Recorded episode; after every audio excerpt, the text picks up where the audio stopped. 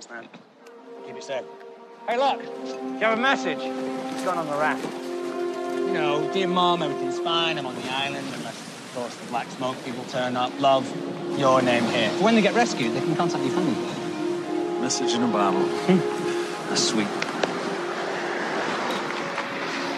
You ready? Here you go. Okay. Don't look at it. Got it. Dude.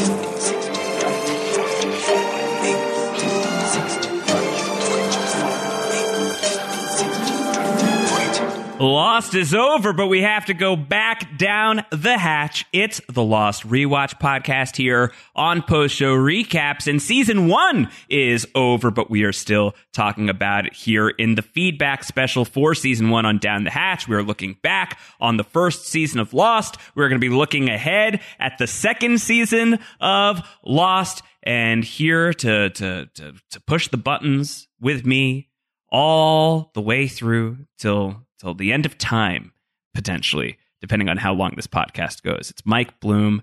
Mike, I know for the listeners, it's just been the normal, oh, a week, the week between Losts. But as we've been hyping along the way with our binge recording schedule, uh, Mike Bloom, for you and I, this is the first time we've been on the mic together in over a month or so at this point. I am so excited to I missed hear your you. voice. I've been I missed you too. I've been talking to the microphone. This isn't going to play for, anybody else, but for you and I, it actually has been a long time. Yeah, this is a moment that happens to be very intimate between the two of us that happens to be broadcast out Yeah. to a select number of people. Yeah. So it feels intimate and less at the same time. Yes. I've been talking to a microphone for a month, Josh, saying, we're the podcasters behind the Lost Weekly We Watch podcast, but all I've been hearing back is, no, we're the ones doing the. Weekly Lost Rewatch podcast. Yeah, it's that boon It sounded echo. a lot like me, though apparently listening back, it doesn't sound like me, so I'm very confused. Mike Boone. Oh no, please. We I guess we can memorialize him if I formally change my last name. Though that's very much going to confuse my wife and son who have my current last name. Yeah, so wait, you would change it and they wouldn't? Yeah, exactly. I think it would have be to be Mike family Boone, yeah. Angela Bloom. Yeah. a lot of odd things are happening right out the gate here, and that is uh, only fitting as so many odd things are happening in the Lost universe, in this place that we have found ourselves, the nexus point between seasons one and season two. And, and I believe uh, this podcast is basically a palate cleanser. Uh, it's it's entirely possible that uh, you know we release these on Fridays. This is coming up very soon, um, but there is very very high probability. I feel like that people are not going to be listening to this podcast as soon as it drops, uh, considering we released a five hour Exodus po- podcast. Yeah, we really set up a nice buffer, Josh, of like, let's give a we'll give ourselves some lead time. Here's a nice distraction of five hours of us prattling Oh on, doing arst impressions back and forth. Yeah, but but I I think uh, with that being the longest of the of the down the hatch podcasts, my my expectation is today we will be uh, delivering one of the shortest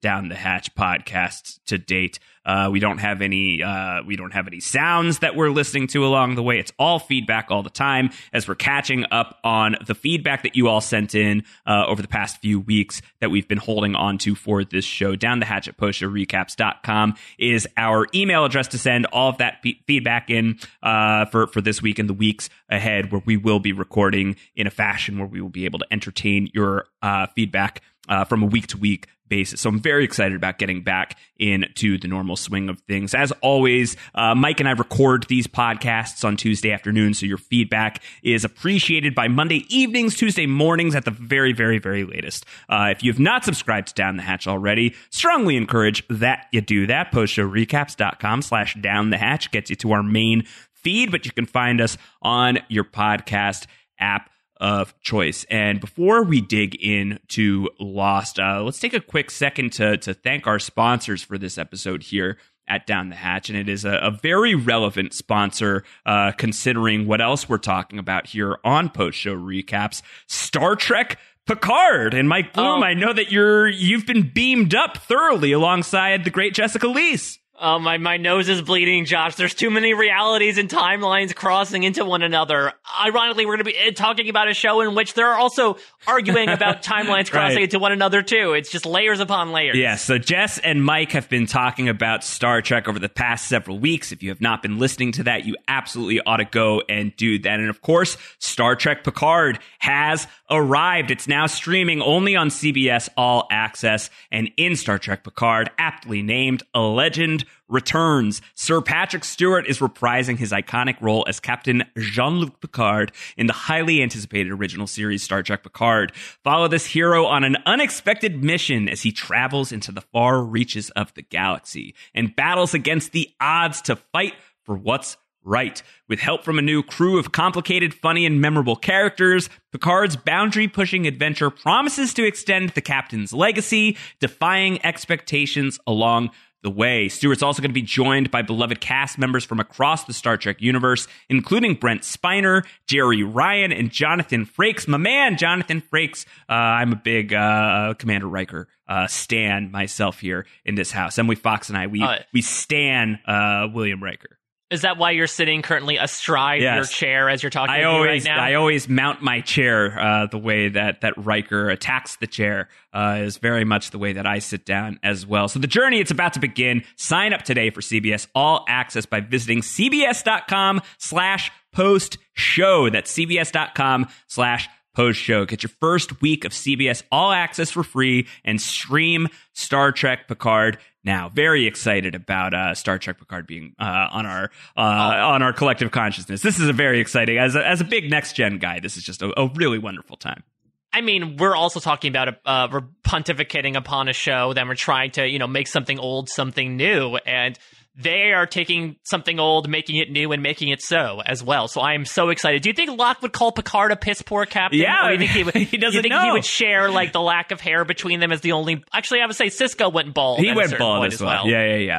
Uh, I feel like I don't know. I think uh, I think Locke may have some captain envy uh, going up against Jean Luc. Uh, to me, there's no question who is the greater leader between Jean Luc Picard and John Locke. Uh, Jean Luc Locke. I don't know. I was trying to do Jean Luc Picard. Jean Luc- uh, Jean Luc of the, Picard. uh, yeah, the USS Beechcraft. yeah, we're shipping it. We're shipping it. All right. Well, let's get in to feedback here uh, for for the end of season one. As really what we're doing, we're all just taking a breath. Uh, if you're still working your way through that five hour exodus, Unless you're Boone. unless you're you would no more breaths. yeah, no more breaths for you. Uh, but we're just taking a breath here as you're you're still working your way through that five hour exodus. I am sure, or maybe you're not. Uh, but but here, this feedback show is going to to get us on ramped for uh, season two, which we will start podcasting about next week. That podcast for Man of Science, Man of Faith will drop January thirty first. Um, Mike.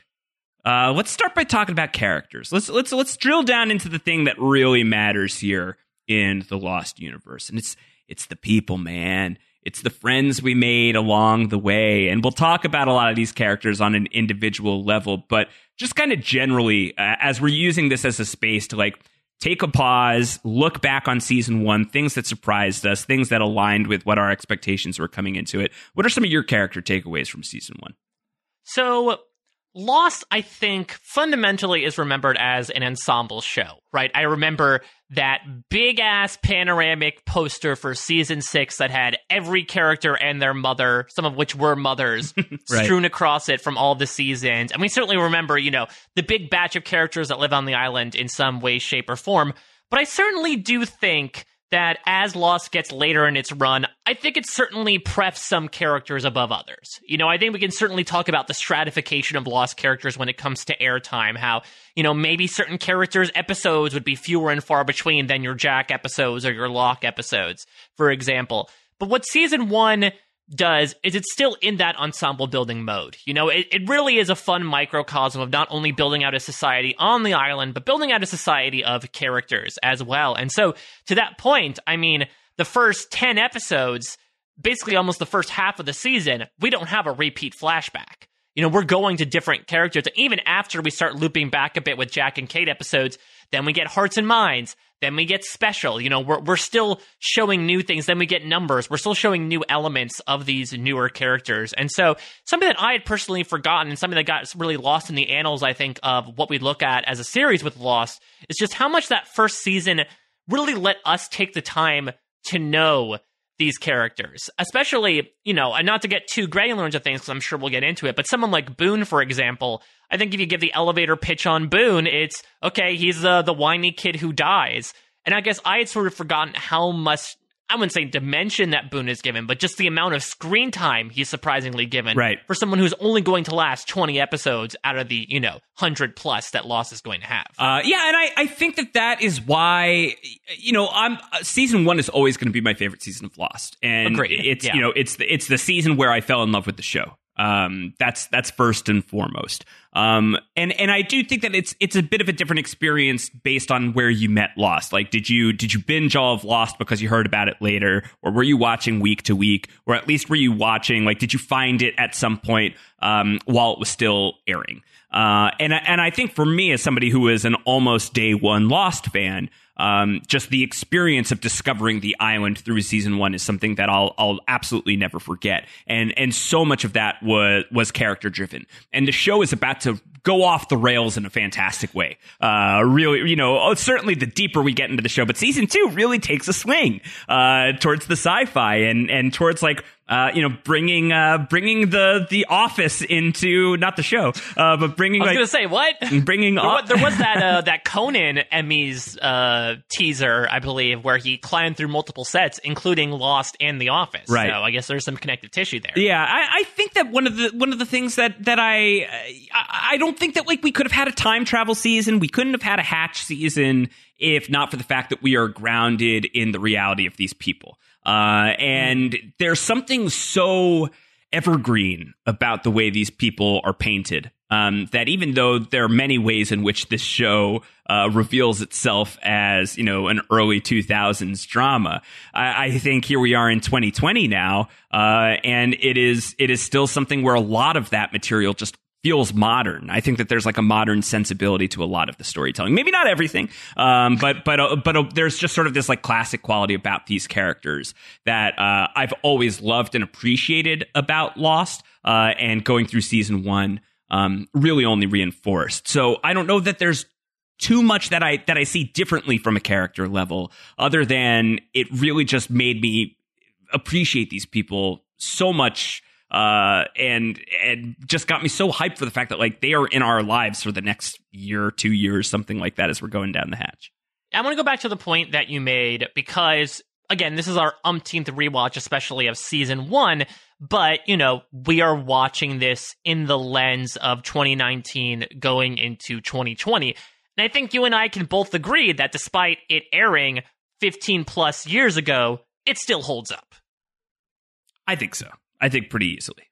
Yeah. And I, I think, again, that speaks towards, yes, maybe Sawyer is not necessarily wearing what's fashionable now. Or sometimes are some- nothing at all.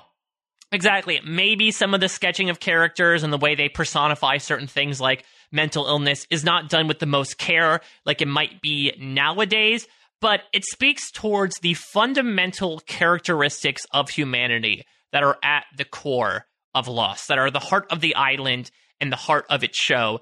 And it shows those are universal truths. Yeah.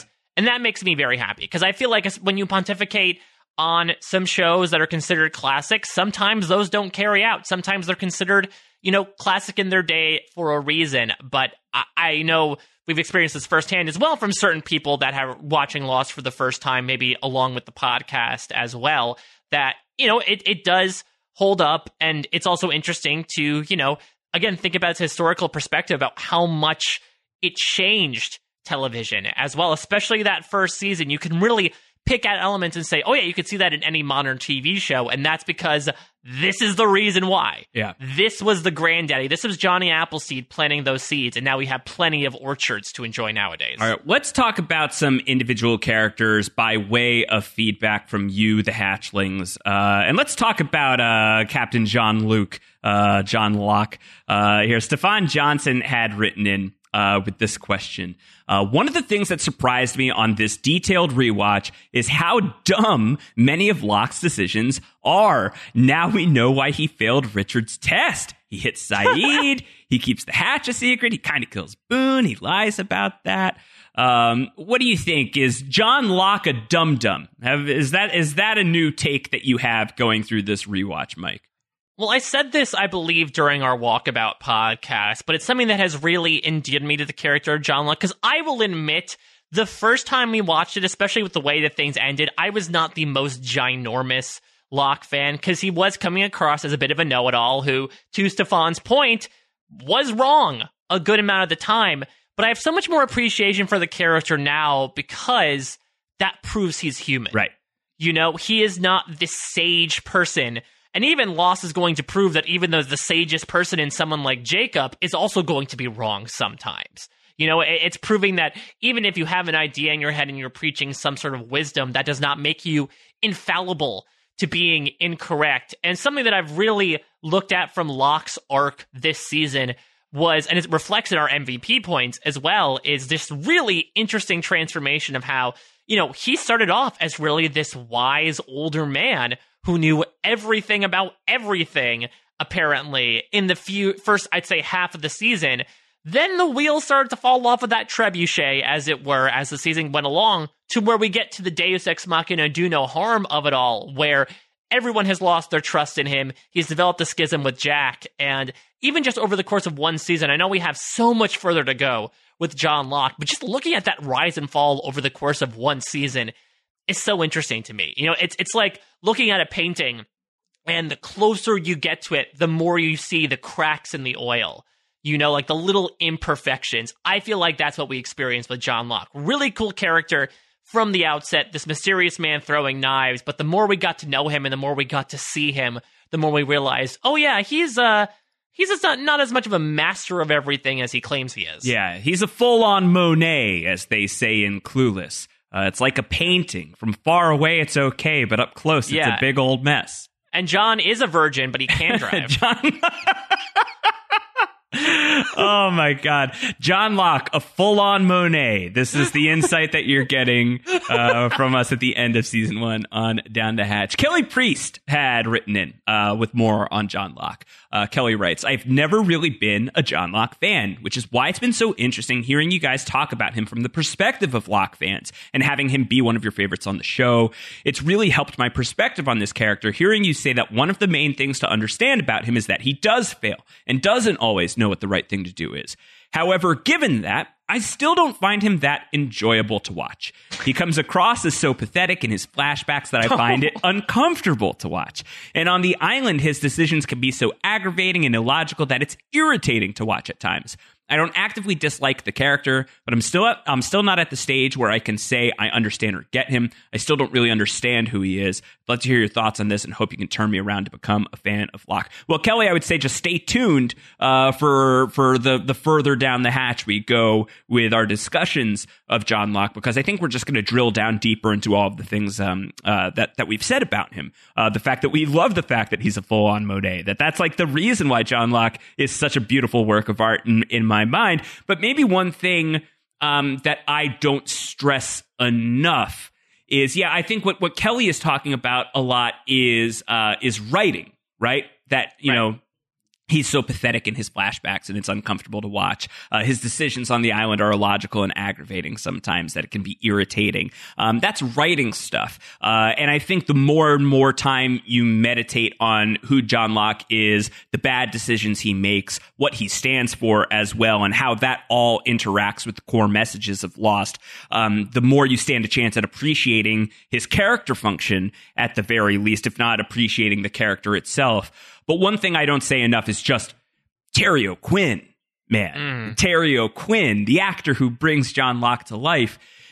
There is just there is something about him that is uh magnetic and staggering and uh, you know, yes, pathetic and uncomfortable, which is which is gold to me. You know, like that is uh, it is so moving the way that he played John Locke, uh, the way he so fully embodied him, uh, the the craft that is involved from an actor who can at one um, you know in one episode sell you on the fact that this might be the wisest person to have ever existed, and then in the very next episode just reveal how much of a fool he is, uh, and to go there. And I think you you hear some stuff from Terry O'Quinn the actor, talking about John Locke, where he himself wasn't always the biggest John Locke fan. Uh, he himself, as we're about to get into a very frustrating arc for him in season two uh, is somebody that uh, that that really was frustrated with the John Locke storyline as well, and I think that that translates really beautifully in the performance. Um, so that that is a big piece of it for most of the characters on Lost for me. Uh, that you know we we talk about the character as if it's a real human being, and that's a credit to the writing, uh, but it's also a credit to the performance, and I think that we also ought to spend more time talking about the performance itself and the performer, him or herself, um, because as it pertains to John Locke, just the masterful way in which Terry O'Quinn plays him is an enormous part of the reason why he's my favorite character. Oh, absolutely. I mean, look no further than the end of Deus Ex Machina, which is still such a powerful ending, where I don't know many other actors that can pull off both the flashback and the on island anger and sadness followed up by a brief glimmer of ecstasy that Terry O'Quinn's able to pull off there. To Kelly's point, and maybe we're skipping ahead to looking down the hatch quite literally as they do at the end of season one, but I will say I understand her assessment of Locke from a macro perspective when you look at it through the flashbacks. Mm-hmm. We talked about this with Jack and Kate, but we're going to start getting into this a bit with Locke as well, where we're going to do a lot of Locke flashbacks where we're just going to see how hard of a life he had. And it is sort of beating that drum over and over and over again to the point where I could understand, and maybe that was one of my initial trepidations with the Locke character, as you know, especially someone who was dealing with a lot of uh, unmitigated anxiety at that point. I didn't like to see a character suffer on television. That's why it took me so long to get to network drama in the first place. And to see this character just be the Job like figure consistently beaten down can be very depressing. You know, it's almost akin to like watching Death of a Salesman. Right. You know, knowing that Willy Loman is just someone who every, you think everything's going his way, and then Sisyphus's boulder rolls back down the hill and he's at it again. And there is beauty in that struggle, but at the same time, it can be difficult to watch sometimes. And so I do see Kelly's point when we're looking at it from all the John Locke we're going to watch, but at least from what we've seen so far with Locke, I cannot agree more. I think between Terry O'Quinn and the two flashback episodes so far, which have been by far the most gripping flashbacks we've seen all season, it's been a good start for him, even if he doesn't end great from, you know, an island MVP perspective. The great Ben behind the curtain, Ben Martell himself, uh, wants to to get a word in here on the John Locke of it all. And this is from Ben.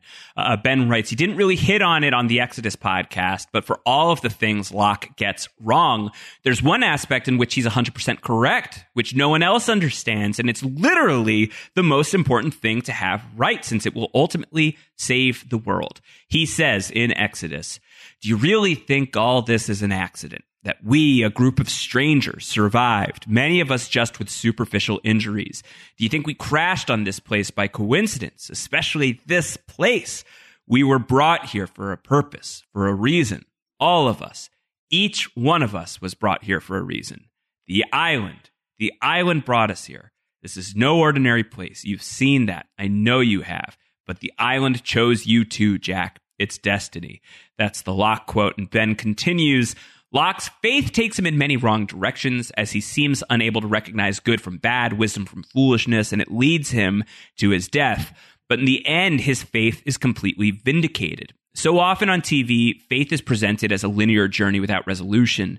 To see Locke's faith presented as nonlinear, with so many crises, and yet to ultimately get the conclusion we get, this is what makes him such a great character to me. Uh, that's from Ben. And and to add to that thought, um, and I feel like I've articulated it before, maybe I haven't. Um, that I know that there's a lot of people who feel really unsatisfied about the Locke ending. That like only when you're regarding the sideways can you can you really account for the fact that like Locke gets to see the fruit of his labor, right? That mm. you know in in reality, like taking all of the sideways stuff out of it, he dies before he gets to see um, that he was right all along. So is that an unsatisfying arc for Locke? And for me, no. Like the the satisfaction is very much derived from the fact that um, what he was pursuing and what he believed in gets picked up in in a way that that really honors him, uh, that really does prove retroactively that a lot of what he believed was right. And I don't think, and may, maybe the show is a little more apologetic about it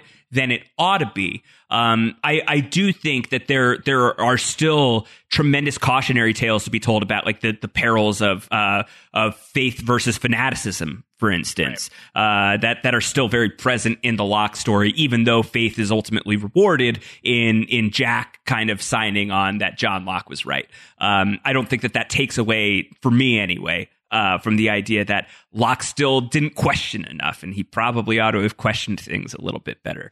Um, right. But that's a but that's a big piece of it, and I think that Ben is is hitting on something that uh, is is a real huge element of why I love the Locke character. Yeah, I couldn't agree more. I think the cautionary tale that we learn from Locke is that, and from Jack as well, from a lot of these characters' journeys, is that faith is a gradient. Uh, I do not think it works well for any of us in this world to believe absolutely one way or the other, you know, with when it comes to a, a certain sect of things. You know, I think that if you take the time to sort of pick and choose what you choose to believe in, I think that's going to leave you uh, more well rounded, but also more open minded to a lot of things. Because as Ben points out, the reason why Locke suffers is because he's so devoted to one cause that, yes, part of it is going to be correct, but it almost results in his end because of it. And, you know, I think we'll see from other characters, even someone like Hurley, the things he chooses to sort of open himself up to, and the other ones he chooses to, you know, go with his own gut to move forward with rather than trust what someone presents in front of him. I feel like that's the way you should like take life on. And I feel like Locke represents a certain part of that, if not, you know, uh, not necessarily do as I say, not as I do, but more so, hey, take what I did and maybe dial it back a little bit. Just a touch.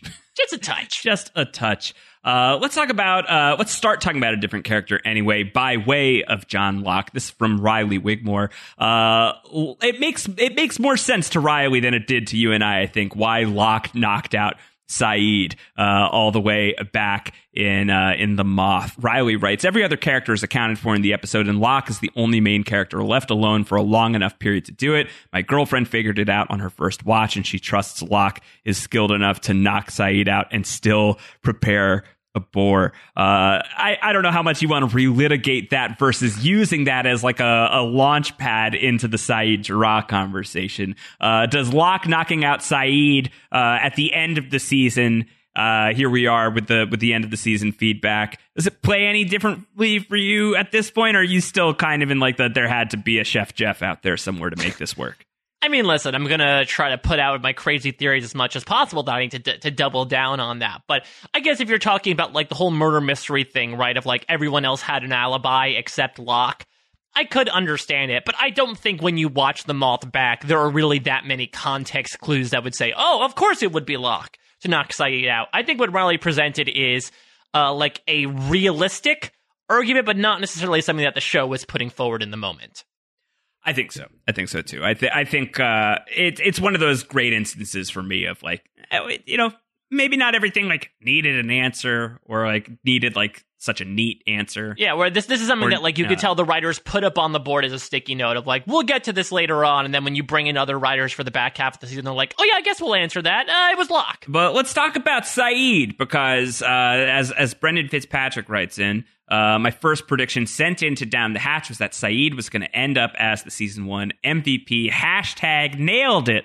Um, but that was a late thing. That was a uh, that was a late. That was change, literally down to Mike? the wire. It was down to the cable that was followed across the beach. You know, I, I think that that was a that was a real surprise to us in the end, just given the trajectory of everything. Uh, but but Sayid being such a standout in the first season, I again I think like when you when you think of um, people's lists of like the great characters of Lost, I think people think Sayid's a great character, uh, but I I don't think that like he gets mentioned in the same breath of like oh, Ben Linus or or even Hurley or Sawyer, uh, and I think that that's bullshit. Uh, and I think I think it's I think it's largely because his ending is more controversial than than several other characters. Mm. But if season one proved anything to me, uh, it, it once again demonstrated that Sayid's just a fantastic freaking character, man. Well, I think that, and we're going to get into this with the final scores, like who surprised us and who didn't. What I feel like characters like Sawyer and Kate benefit from is the fact that I think characters like Jack and Locke and Sawyer are going to have higher highs and lower lows. But characters like Sayid and Kate do a great job of just being like very stationary. Not, not necessarily a bad thing. Like they have such a grounded character that you know they do solid things basically each and every episode and so it was a very slow rise for Sayid, but there are very few moments where you're like oh that was a bad look for Sayid you know like everything about Sayid's character reflected upon who he came from you know the brutality that he had to experience each and every day but the romanticism that led him through you know his tireless search around the world. So yeah, I, I think that you know m- maybe one of the reasons why he's also not remembered as much is because like there aren't many big Sayid moments as there are big Hurley moments, big Locke moments, big Jack moments. And so when you're looking at these characters again from a very, you know, 30 second perspective, elevator pitch perspective, you don't have many of those moments with Sayid, but he's still like a very solid character.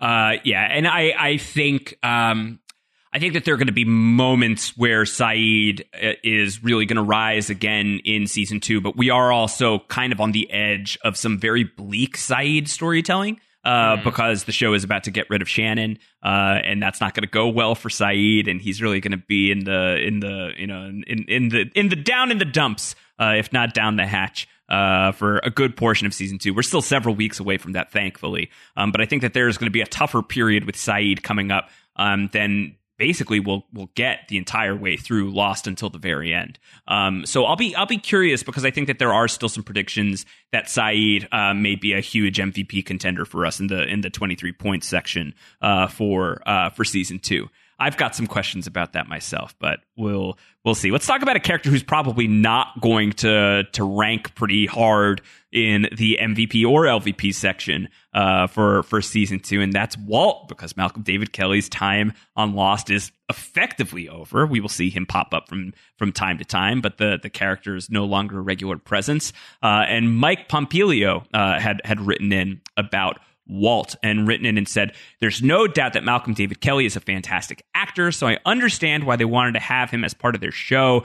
Did the writers have a massive oversight in aging Walt where they did? Why did they not just make him a few years older? I'm sure there were plenty of talented preteen actors available at that time. Never sat right to me that a, a, character's entire trajectory, as well as Michael's by association, was sidelined because the writers were blindsided by puberty. Uh, that's a, a new way to get somebody voted out of the game, Mike. yeah, exactly. Like, uh, I'm going to get rid of you because you're growing too old. Yeah. You're too gawky. You yeah. can't fit in the shelter. Oh, my God. I think my bigger objection is how they reintroduced Walt because you, you, just can't plan for that. And I think that yeah. we've established that there were so many spinning plates with the creation of Lost uh, that um, you know, if this was one that they didn't fully account for, uh, what are you going to do? They had a lot to account for. Um, I think my bigger issue is Lost eventually introduces time travel as a conceit, and beyond mm. time travel, also introduces time jumps as a conceit, uh, where the action of the story jumps forward three years into the future of the lives of all of the main characters. So at a certain point, isn't there a way to to have Walt uh, be explained for the fact that he's grown up, that he's older? Couldn't there be some sort of time travel mechanism to tie him back into the story? And I think you get to the deeper parts of the show and Desmond has been around for longer at that point and you want to pay off Desmond in a way that, you know, makes his electromagnetism make more sense maybe. Uh, is there something, you know, some of the functionality of Desmond at the end of the show that Walt could have satisfied and so they go with Desmond instead of Walt? Maybe. I can see that, especially as we've talked about. Does Walt have some electromagnetic abilities of his own?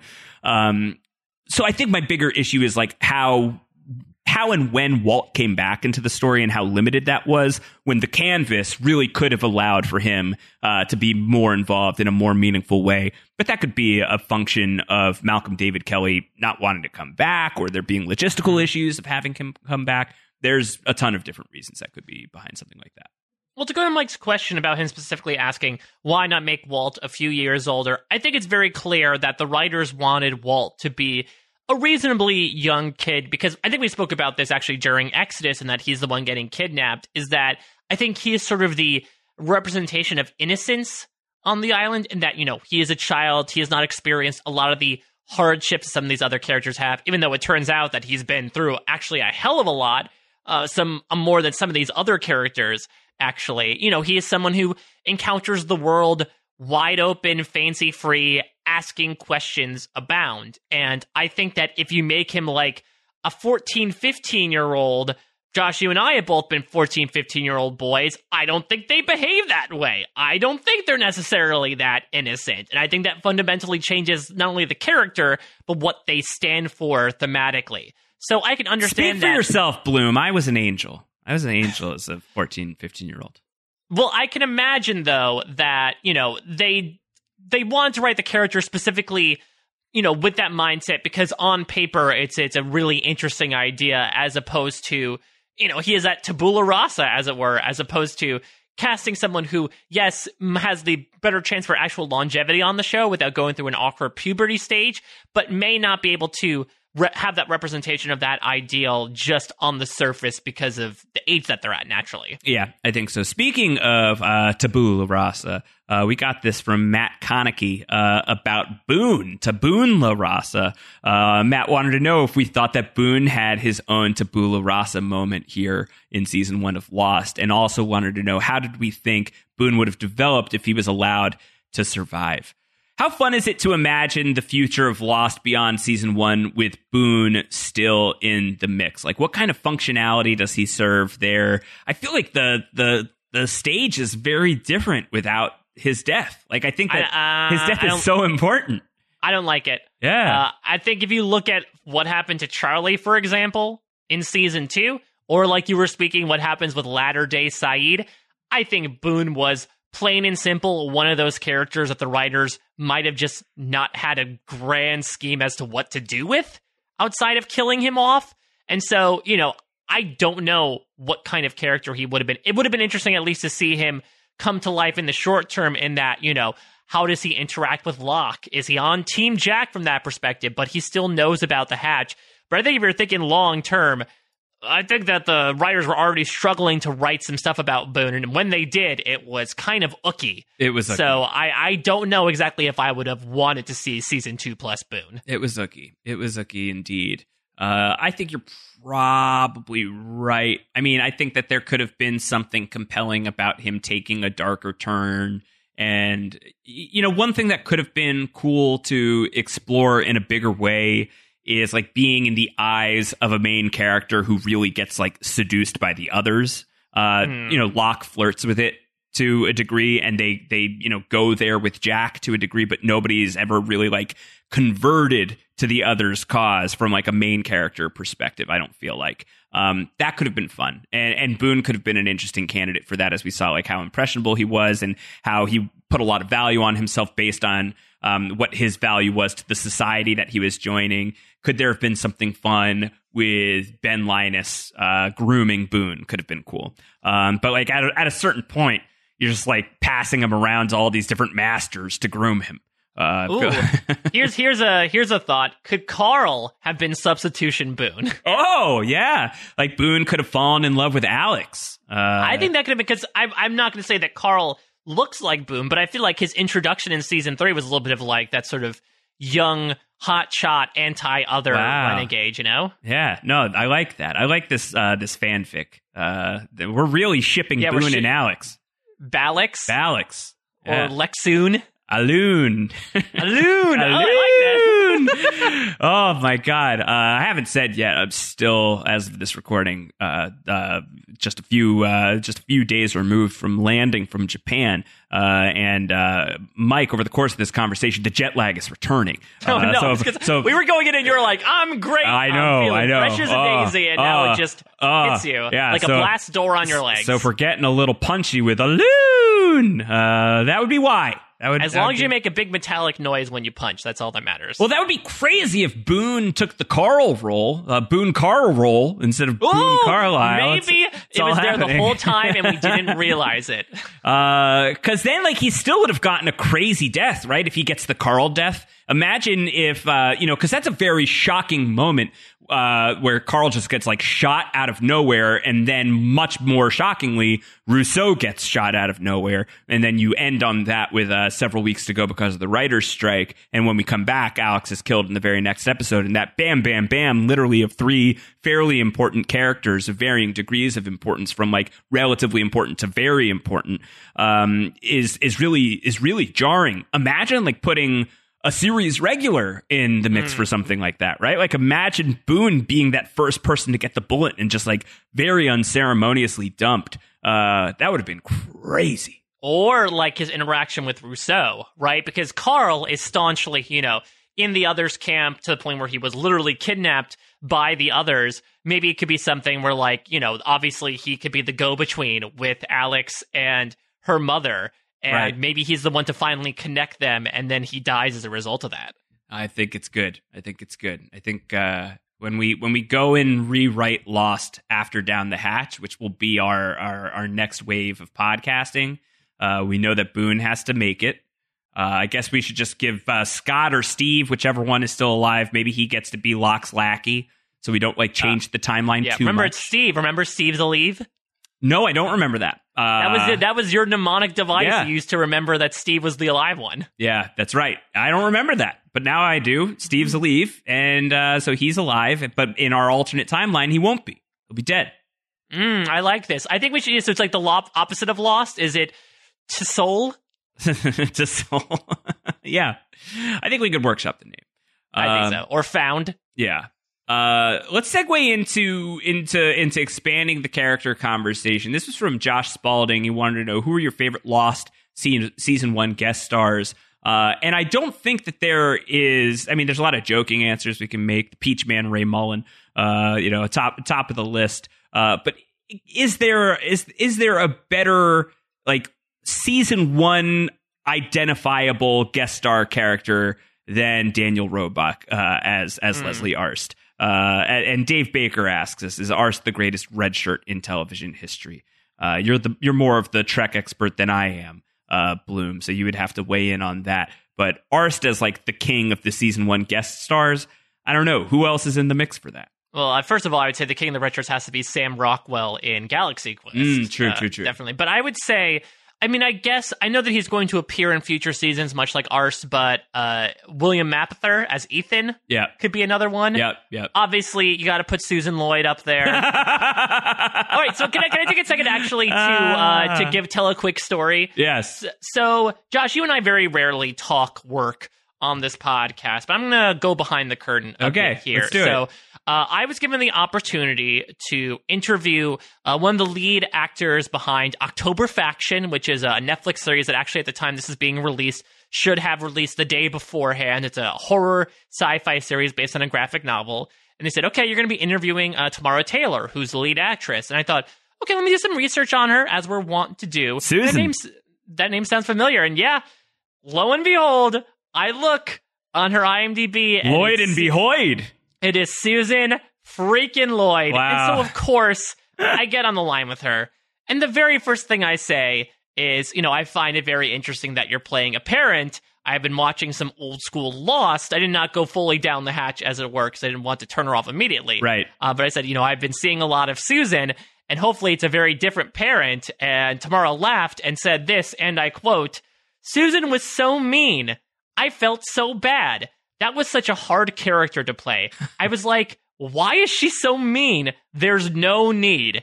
And so, people, I don't think anyone is disputing this, but straight from the mouth of the actress herself. We know that Lloyd Susan the Lloyd is a terrible character. That's great. That's great. All right, so she would even sign on uh, if we said that she is uh, the the the the worst of the guest stars. Yeah, uh, I think so. season one. Uh, that's hysterical. That's really really great. How was she otherwise? She's she was lovely. I'd say you know Great. go watch. I don't know uh, October Faction people have watched at this point. Go watch it. I'm sure she's great. She was great on Bones. She was great on Altered Carbon. She's great in everything that she does, including being Susan. She tried the best she could. But she got a a- reaction out of us. She got a reaction. Yeah. Look, she had to deal with a really crappy hand that was dealt her way. We're like half of them were cards, half of them were potato chips, and she had to make it look like a full house. Uh, let's account for the the 23 points because we, we we you know we, we ran down what what had happened at the end of Exodus, but here we are at the end of the season. Uh, now that we're talking with with the the benefit of feedback from people who have listened to the Exodus podcast, Stefan Johnson put together a really amazing infographic uh, that Ben Martell uh, tweeted out, and we will link to in our show notes here. Here's here's an idea I want to plant my own Johnny Appleseed from down the line. I want after all six seasons there to be you know Josh one of those like infographics that's been making the waves of like the ever shifting bar graphs where it's like oh you know top grossing albums over the years where like it's a bar graph that changes every year to show like the rise and fall of certain albums. Yeah. I want that to happen with MVP points. Uh-huh. Maybe like the top five MVP points and just see like how these characters ebb and flow over the course of the six seasons. Yeah. Even over the course of one season, it's been very interesting. I'm into that. Uh, I'm very into that. Uh, but for for where it stands right now, Mike, um, these are the final scores of the MVPs and LVPs of the 23 points section uh, coming out of season one, and I'm going to go from the bottom to the top. And uh, for the first time in a long time, Mike, I am going to read them all. You ready? I'm, I'm settled in now. I'm ready go. for another Yeah. hour of you Yeah. reading names. Yeah, It's drink- like a graduation. grab your water, grab your beverage, uh, take your shoes off. We're going to be here for a minute. All right. Uh, at the very bottom, tied, uh, negative four uh, points each. Anthony Cooper and Shannon Rutherford are the LVPs of season one. They are sharing the title. Uh, in a tier above them, in the negative three category, Christian Shepard, Thomas, I believe that is uh, of, of the Claire Littleton uh, Thomas, uh, Randy Nations with negative three, and the collective group of Gawkers have Ooh. negative three. I think, uh, you know, obviously Anthony Cooper's going to be holding that bottom spot for quite some time. But I think, depending on how much more beachside action we got next season, Josh, we might see the Gawkers soon become the bottom feeders. Well, they're Like, working. they're working. They're though. close, but they're not exactly to the bottom yet. But I think you know that's sort of our opportunity to sort of award points to like the generic losties, your Sarah Blue Stripes, if you will. And I think that you know I, I think it's an opportunity to acknowledge the ensemble, maybe not necessarily in a good way, considering that we keep making fun of them for not doing anything. There's a very big, robust negative two tier uh, that uh, we have. Robux. Uh, Robux negative two. Yeah, indeed. Daniel Robux, Leslie Arzt is a member of the negative two squad, as is the Marshal. Uh, Edward Mars, played by Fredric Lane. Margo Shepard. Uh, is is ranking at negative two, which is sad for her. Uh, Frank Duckett, the the Robert Pat, uh, Patrick character. I was about to say Robert Pattinson. I do not believe he was on Lost. No, Hib, Hibbs is the Robert. Oh, yes, uh, Hibbs- Hibbs is the. Robert Patrick Frank Duckett character. was that kind shrimp trunk man. Yes, yes, yes. Uh, Cyrus Beene of Scandal fame. What a scandal that I confused the two. Ethan gets negative two. Brian and Susan only get negative two. Uh, even if Susan is ceremonially the worst, I think the flaw in the des- in the design of the MVP LVP system we've come up with uh, is like you don't get like appropriately weighted, even if you were just in one season. So like you escape certain death. Uh, so I feel like there probably isn't a ton of utility in the LVP section because the Yeah, I- I worst would- of the worst are going to be like one-off appearances. I would say maybe at the end of this we could come with, up with like a Mount Rushmore of like four best and four worst characters. 'Cause I think um, I think I actually talked about this maybe over the course of season one. Like the Mount Rushmore of worst characters could be like Anthony Cooper, Randy Nations, and the combo of Susan Lloyd and Brian. Yeah. Uh, but they're probably not gonna. I mean, Susan's gonna get. We're gonna get some shots at Susan coming up pretty soon here, but I think that that's gonna be it. Um, the Boars are also at the Boars are also at negative two, as is uh, Sullivan, uh, aka the Rash Hole. Uh, from Solitary, the guy with the with the rash who came to play. Yeah, but we're pretty oh, sure it's dead. Yeah, he's definitely not alive I think anymore. we remember. I think our prognosis was that he uh, got Simon Birch, that he got hit in the head with a cold ball yeah, and died. I think that sounds right. That sounds right to me. And Boone is in that negative two category as well. Um, the negative one category, people who are just shy of the positives. Uh, this is once again a robust uh, group of people. We've got Hawaiian Shirt, who's the the Paik agent from Ah, paper towel. Ah, now that's a paper towel. Uh, Hassad, who is one of the terrorists from The Greater Good. Uh, the Blanket Law and Order uh, gets a negative one. Uh, Ooh, I like this idea. Are these people who like bust if you're if you're not sharing your blanket with your significant yeah. other? Yeah, yeah, yeah, yeah. You got to be spreading your luxury.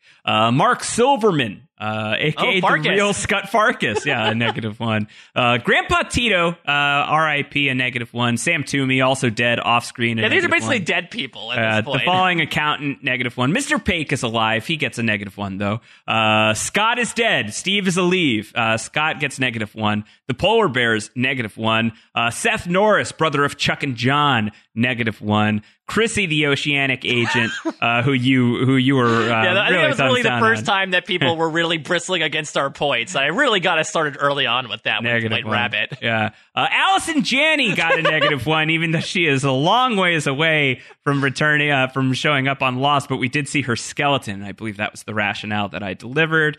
Uh, Liam Pace of Drive Shaft fame, a negative one. Drive Shaft itself, a negative one. The family that Sawyer conned back in. Uh, Yeah, you can tell we were really stretching here, which I guess we got here at the a, end of the we've season. done a really good job on the podcast here. Omar, uh, a negative one of the Sayid flashback. Uh, the French crew, aka the Blowfish. Mike, why did we call them the Blowfish again? Do you recall? Because it was Rusey and the Blowfish. Ah, that's right. That's right. That's right. There's so many bad puns along the way that I'm I'm losing my grip on them all. Uh, the Blowfish, a negative one. Richard Malkin, the psychic. Not to be confused with Ray Mullen, the similarly No, Australian yeah. man. Richard Malkin with a negative one. Peach Man Ray Mullen will be a positive one. Uh, so So they they balance each now. other out. They really are the yin and the yang, as it were. Yeah, we had some some negative ones from whatever the case may be. The bank robbers got a collective negative one. Mister Manager got a negative one. Uh, Brian of Hearts and Minds, separate Brian, uh, gets a negative one. Uh, Emily Locke, who we will never see again. Uh, oh no, we will. We will just never see her as uh, Kurtz. Uh, Emily Locke with a negative one, and the others as a crew got a negative one as well. Literally, as a crew, they were the crew that kidnapped Walt. That's, right. why we gave them the negative one. That's right. All right. So let's talk positively. Uh, these are the people who are scoring positively, uh, and it's a it's a much shorter list. Uh, the trucker uh, has a one. Who's that? I don't remember that. that was the guy in whatever the case may be who was Oh. like, "I'm going to stage a coup against the bank robbers." That's right. He'll never show up again, so that guy is going to be in the clear forever. Yeah, Oh exactly. my God, he gets to move on when we open the church doors. Uh, uh, the Stewart family uh, gets a gets a positive one. Who are they? Oh no, they were the people, right? That Claire was going to give the baby Yeah, to. who are they? This is another. Yeah, 'Cause you I felt, felt bad, bad. for them. Yeah, so you. That's a pity point. yeah, you pity pointed the Stewarts. Uh, Nadia got a point. Uh, the Moth from the episode The Moth got a point as well, which I feel like we should just offload onto the Smoke Monster. Uh, Lucy from Homecoming, uh, Oh, we, right. gave her, we gave her a point. Uh, speaking of Dunder Mifflin, I know I know people were upset that we didn't uh, reference uh, the UK office uh, around the time of Lucy. The Peach Man, Ray Mullen with a point. Uh, our first ridiculous point given, uh, certainly not our last, clearly. Um, in terms of some characters that actually uh, are recurring on, on Lost, Rose got a point. Uh, surprising, only one point over the course of Well, the season. let's remember because I think we you know we heard about this a bit of like I was surprised that Rose didn't show up because I feel like I feel like was whatever the case may be might have been the last time we saw Rose this. no, no, no, no. She's in Homecoming for sure. was she in Uh, Homecoming? Yeah, she's in Homecoming, right? No, no, I guess you're right. Whatever the case may be, might be. yeah. When she uh, when she talks with Charlie. Yeah, I'm conflating Homecoming and whatever the case may be.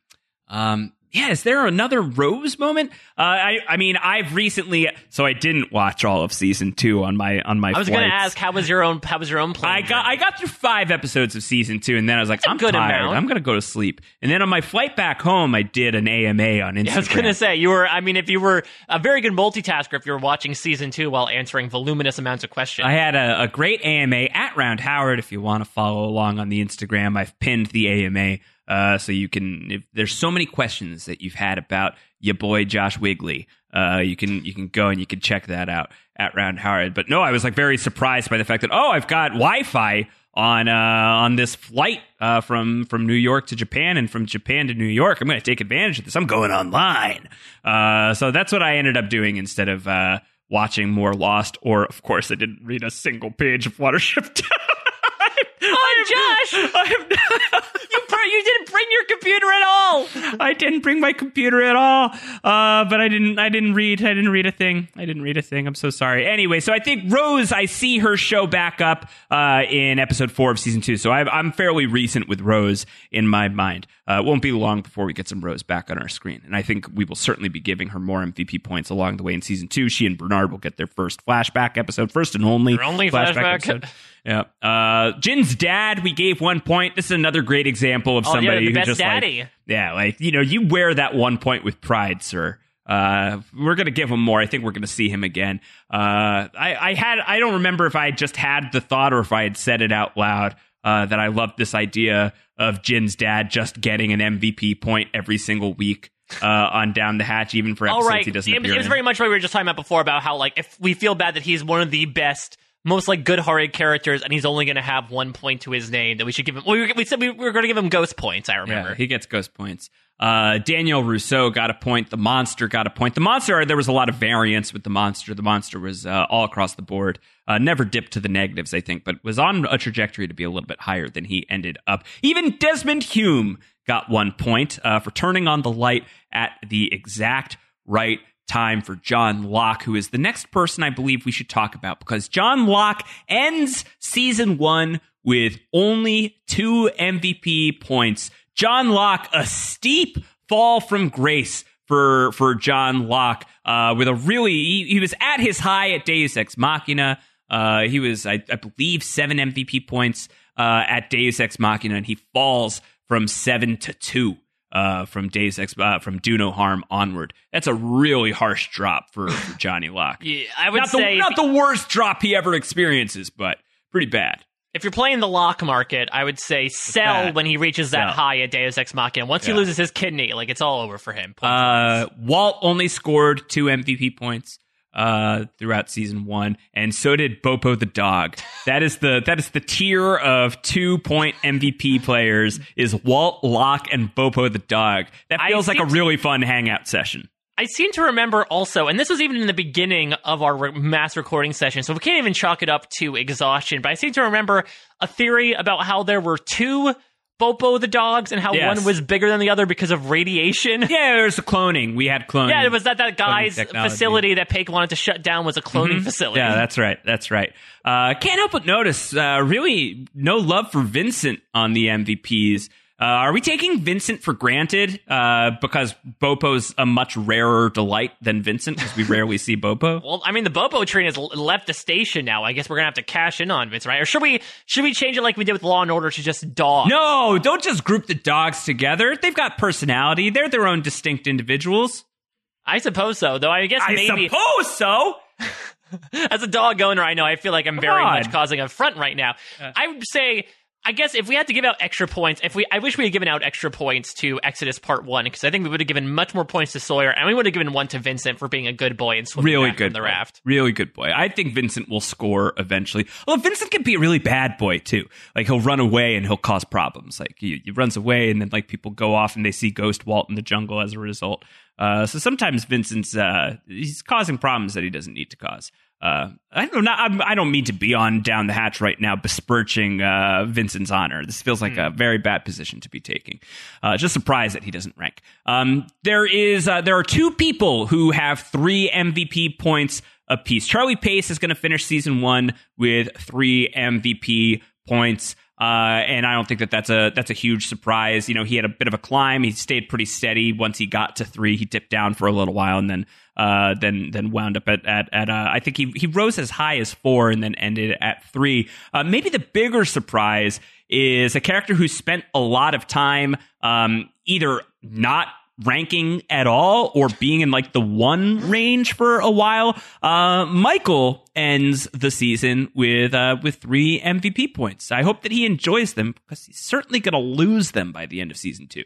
Well, I was going to say, you can probably say the same thing about the guy who shares that point number with him, right? Like, this is a really interesting point where we leave both Charlie and Michael, where it's almost a tale of two different things, where Michael started in the negatives pretty much because he was not being good to his son and it really, you know, hit a huge jump in special where we really start to see like the tragic arc of his character, what he does for the benefit of his son, a kid who he just met and was just bequeathed to him after it was snatched from his clutches by the worst character of all time, TM, Susan Lloyd. Uh, he also comes up with the idea to build the raft, which I think really helps his uh, trajectory during the back half of season one as well. Granted, he still does have some kerfuffles with Jin that doesn't help stuff, but I feel like having like a guided purpose and a new reason to bond with his son really helped Michael's case. Whereas Charlie, you know, he'll he's a, he can be a jackass sometimes. Numbers is a good example where like he is a really big git to Hurley when it, Hurley's at a very vulnerable moment, but he's pretty much remained steady, a good comic relief over the course of season one, and we are really going to like hold on to that, considering what we're going to get into the, in season two with Charlie. Uh, two characters who are off on islands of their own in terms of points. Uh, at four MVP points, Jin Soo Kwon. At five MVP points, Claire Littleton. Uh, they are they're in categories of their own. Does that feel fair to you? Do you think that it's a? I think for Jin especially, who is somebody who uh, has such a such a negative reputation for the first portion of season one of Lost. To to end the day with four MVP points feels like a fairly big deal. Yeah, it's really interesting. I don't think Jin ever went negative. Weirdly enough, Jin's. I'm looking at the infographic right now. Jin's trajectory is almost like steps. Like he takes a step up during House of the Rising Sun. He takes a step up during Hearts and Minds when he teaches Hurley how to fish he takes a step up on Ooh in translation when we find out exactly what he's been up to on the other side of the sink of it all. So, yeah, this has been a really interesting trajectory for Jin where, like, he starts off in not such a good place, but we slowly find out more and more about him that eventually wins us over to his side, or at least more so than we did before. Claire's a really interesting story because Claire has the weirdest trajectory, in my opinion, of every any character here because Claire is not in like what at least a quarter of these episodes. Uh, I think that seems like a lot. Maybe you might be right. I don't know. Um, but she definitely is in fewer episodes than any other series regular in season one.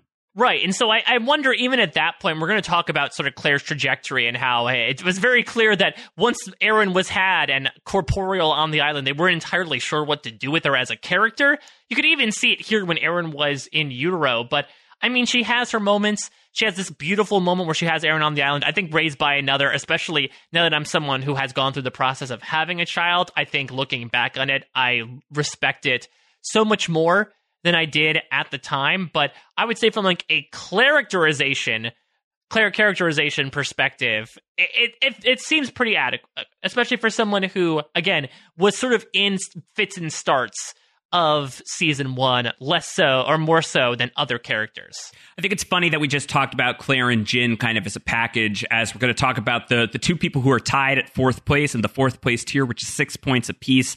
Uh, Claire's brother Jack and Jin's wife Sun, uh, are both going to have six points uh, each. Uh, Jack was a was another high variance character, right? Like you know, Jack is so exposed. Uh, he's in every episode, uh, so you're not gonna, you know, you're you're gonna have highs and lows for Jack. And I think for the fact that we get a lot of flack for the way that we talk about Jack, ack, that was a lot of rhyming. For, for some people, I know. For some people and for others, uh, it's it's appropriate. Um, I think the fact that he ends up with six points is pretty good. Yeah, I think that what Jack's trajectory is from our perspective is so understandable for anybody who declares themselves the leader. And he says this, Kate, uh, to Kate, right? I think during I forget which episode it is, but him basically saying like, when I make a decision, you know, uh, it's something that everyone has to buy along with, even if you don't want to. And Jack is certainly capable of being a bit more emotional and being a little bit of an asshole sometimes to certain people, which I think cost points in that category. But there are also some very noble things that he's going to do, which made him always in the positive, and to have him end, you know, tied for the third highest amount of points here.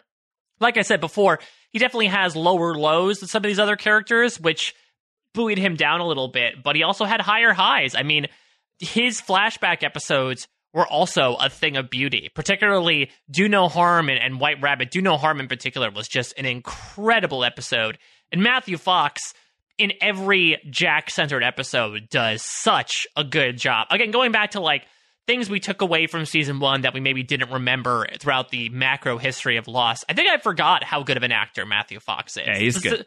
Specifically in these beginning parts where like Jack is really pushing against being vulnerable and he finally just lets it all out. Those are really interesting moments from Jack as a character. And to see Matthew Fox really let his heart out was really enjoyable. I wouldn't say enjoyable, but really captivating to watch. I would say add on to that, uh, I was completely surprised how much I enjoyed Maggie Grace as an actress as well. I don't know why I thought, maybe because I was annoyed with the Shannon character in general, that I thought like, oh yeah, she's not a great actress, but my God, she really made that character so interesting by the end of season one.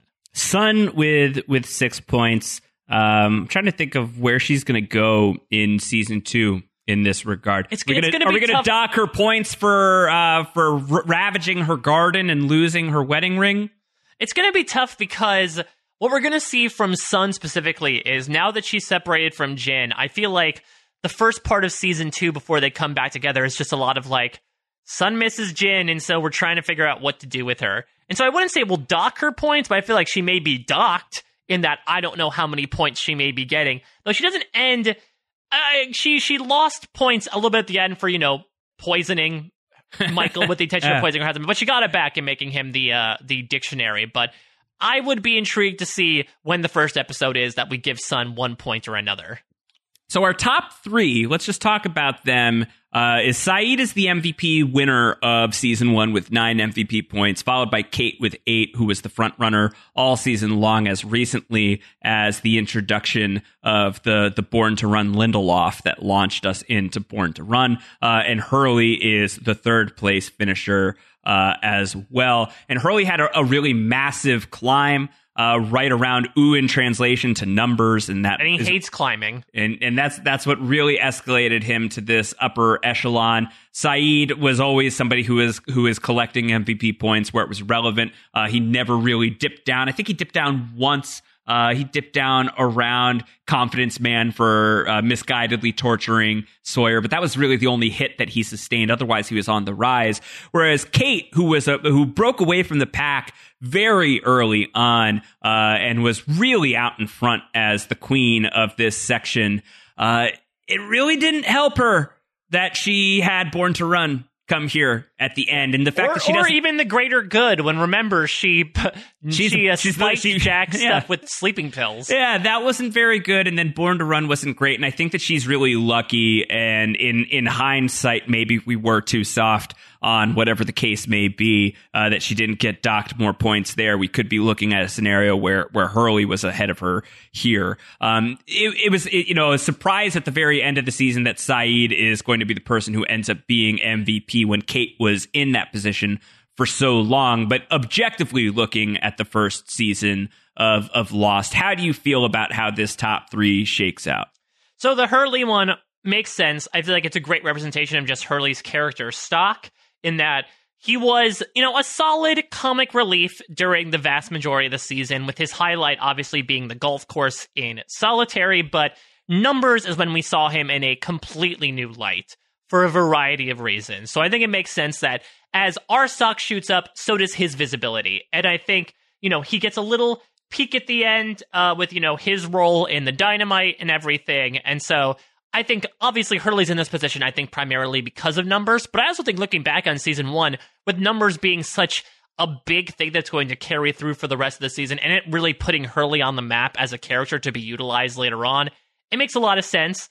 Uh, and we talked about this during Exodus. The reason why Kate gets defeated at the end, she doesn't get docked any points uh, for Exodus. It's that Sayid gets given a good amount of points for Exodus because he does so much. Yeah, he does. With with with the Dynamite Black Rocks expedition, Sayid is put in charge of leading everyone to the caves, but then he gets put in charge of this, you know, Aaron rescue mission, which he leads with aplomb. And so he sort of ended up sneaking out there in the end. But I think, you know, I'll, I'll repeat what I said before. I think both Sayid and Kate are two very solid and logical characters on the island. And so I think it makes sense why they were in the positions that they were because they were always people to turn to to help somebody out with something, to get people out of situations, to help talk sense into people. I think unfortunately Kate gets docked uh, you know, because of how her flashback episodes are oddly enough the worst times we see Kate. Uh, and not just from a character perspective, from a writing perspective as well. And so, usually in these character centric episodes, we usually see a big bump in points when it comes to flashback episodes, looking at Hurley and Michael as big examples. Kate, we usually don't. You know, we got zero points for her in whatever the case may be. We got negative points for her in Born to Run. And Tabula Rasa, I think, was, a, I I think was a big wash too. So I, I think, unfortunately, Kate did not benefit from things that would usually benefit other characters. Yeah. All right. Well, so that's where we're at. I'm I'm curious to see what what happens with the 23 points, the MVPs and LVPs in season two.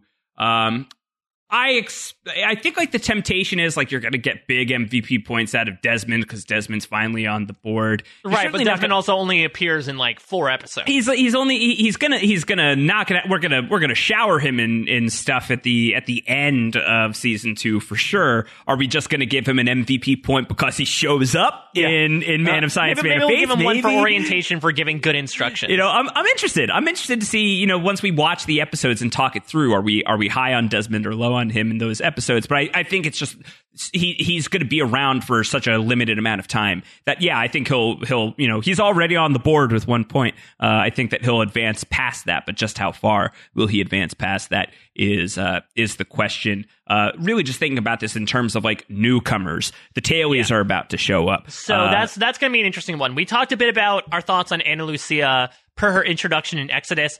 I think the points are going to truly show where she comes out as a character, considering this is going to be a one and done season for the most part for Michelle Rodriguez. I think Eko is going to be very interesting because Eko comes in like a lion, and I would say he's probably the standout tailie for season two. So it'll be interesting to see how much he's going to make a dent. I feel like Libby could be a solid earner as well. Bernard is going to have his standalone episode, as you mentioned, too. He's going to have an introduction, uh, though I think I thought he was on the board for. Uh, oh no, we we were going to give Doc yeah. a point initially for uh, for leading Boone the wrong way, but yeah. we felt so bad for Boone that it didn't matter. it, really didn't matter. Uh, we'll see where we get with with all of that. Uh, let's save our season two talk for a little bit deeper into the podcast. For now, uh, let's take some feedback from people uh, who are reacting to the episodes that you and I were covering, Mike, when feedback was no longer open when it was no longer a possibility. And that that began with the Hurley centric numbers, uh, which Mike, I don't know if you'll recall. Actually, um, there was a fairly legendary uh, podcast bit that occurred in uh, our coverage of of numbers. Probably, I would vote the most iconic moment of Down the Hatch thus far. I don't know if you've got uh, any intro music handy uh, to to segue into uh, the, a conversation about this bit that I'm referencing. Everybody with me, drinks on me. Hey y'all, who you came with? Who you leaving with? This my line. Everybody with me. Hey y'all, who you came with? Who you leaving with? Everybody with me, drinks on me. Hey y'all, who you came with? Who you leaving with? Ah, sweet ambrosia. Ah, DJ Dom. DJ Dom in the house. DJ Drinks on Me, who at the time, Mike, we didn't know whether or not he was uh, going to be as much of a hit with the hatchlings as he was with us. They were very afraid. I mean, he certainly, I wouldn't say, if you're talking about a hit as like being talked about, I'd say he certainly was a hit. DJ Dom has had his distractors, certainly but he certainly made an impression. He made an impression. He made an, an impression for sure, and I think people uh, there, there, there, you didn't have like no reaction to DJ. Right, exactly. No one was lukewarm on DJ Dom. We're not, and we're not going to play the song over and over again here uh, in the feedback show. We'll play it one more time. We'll play it again one more time right now.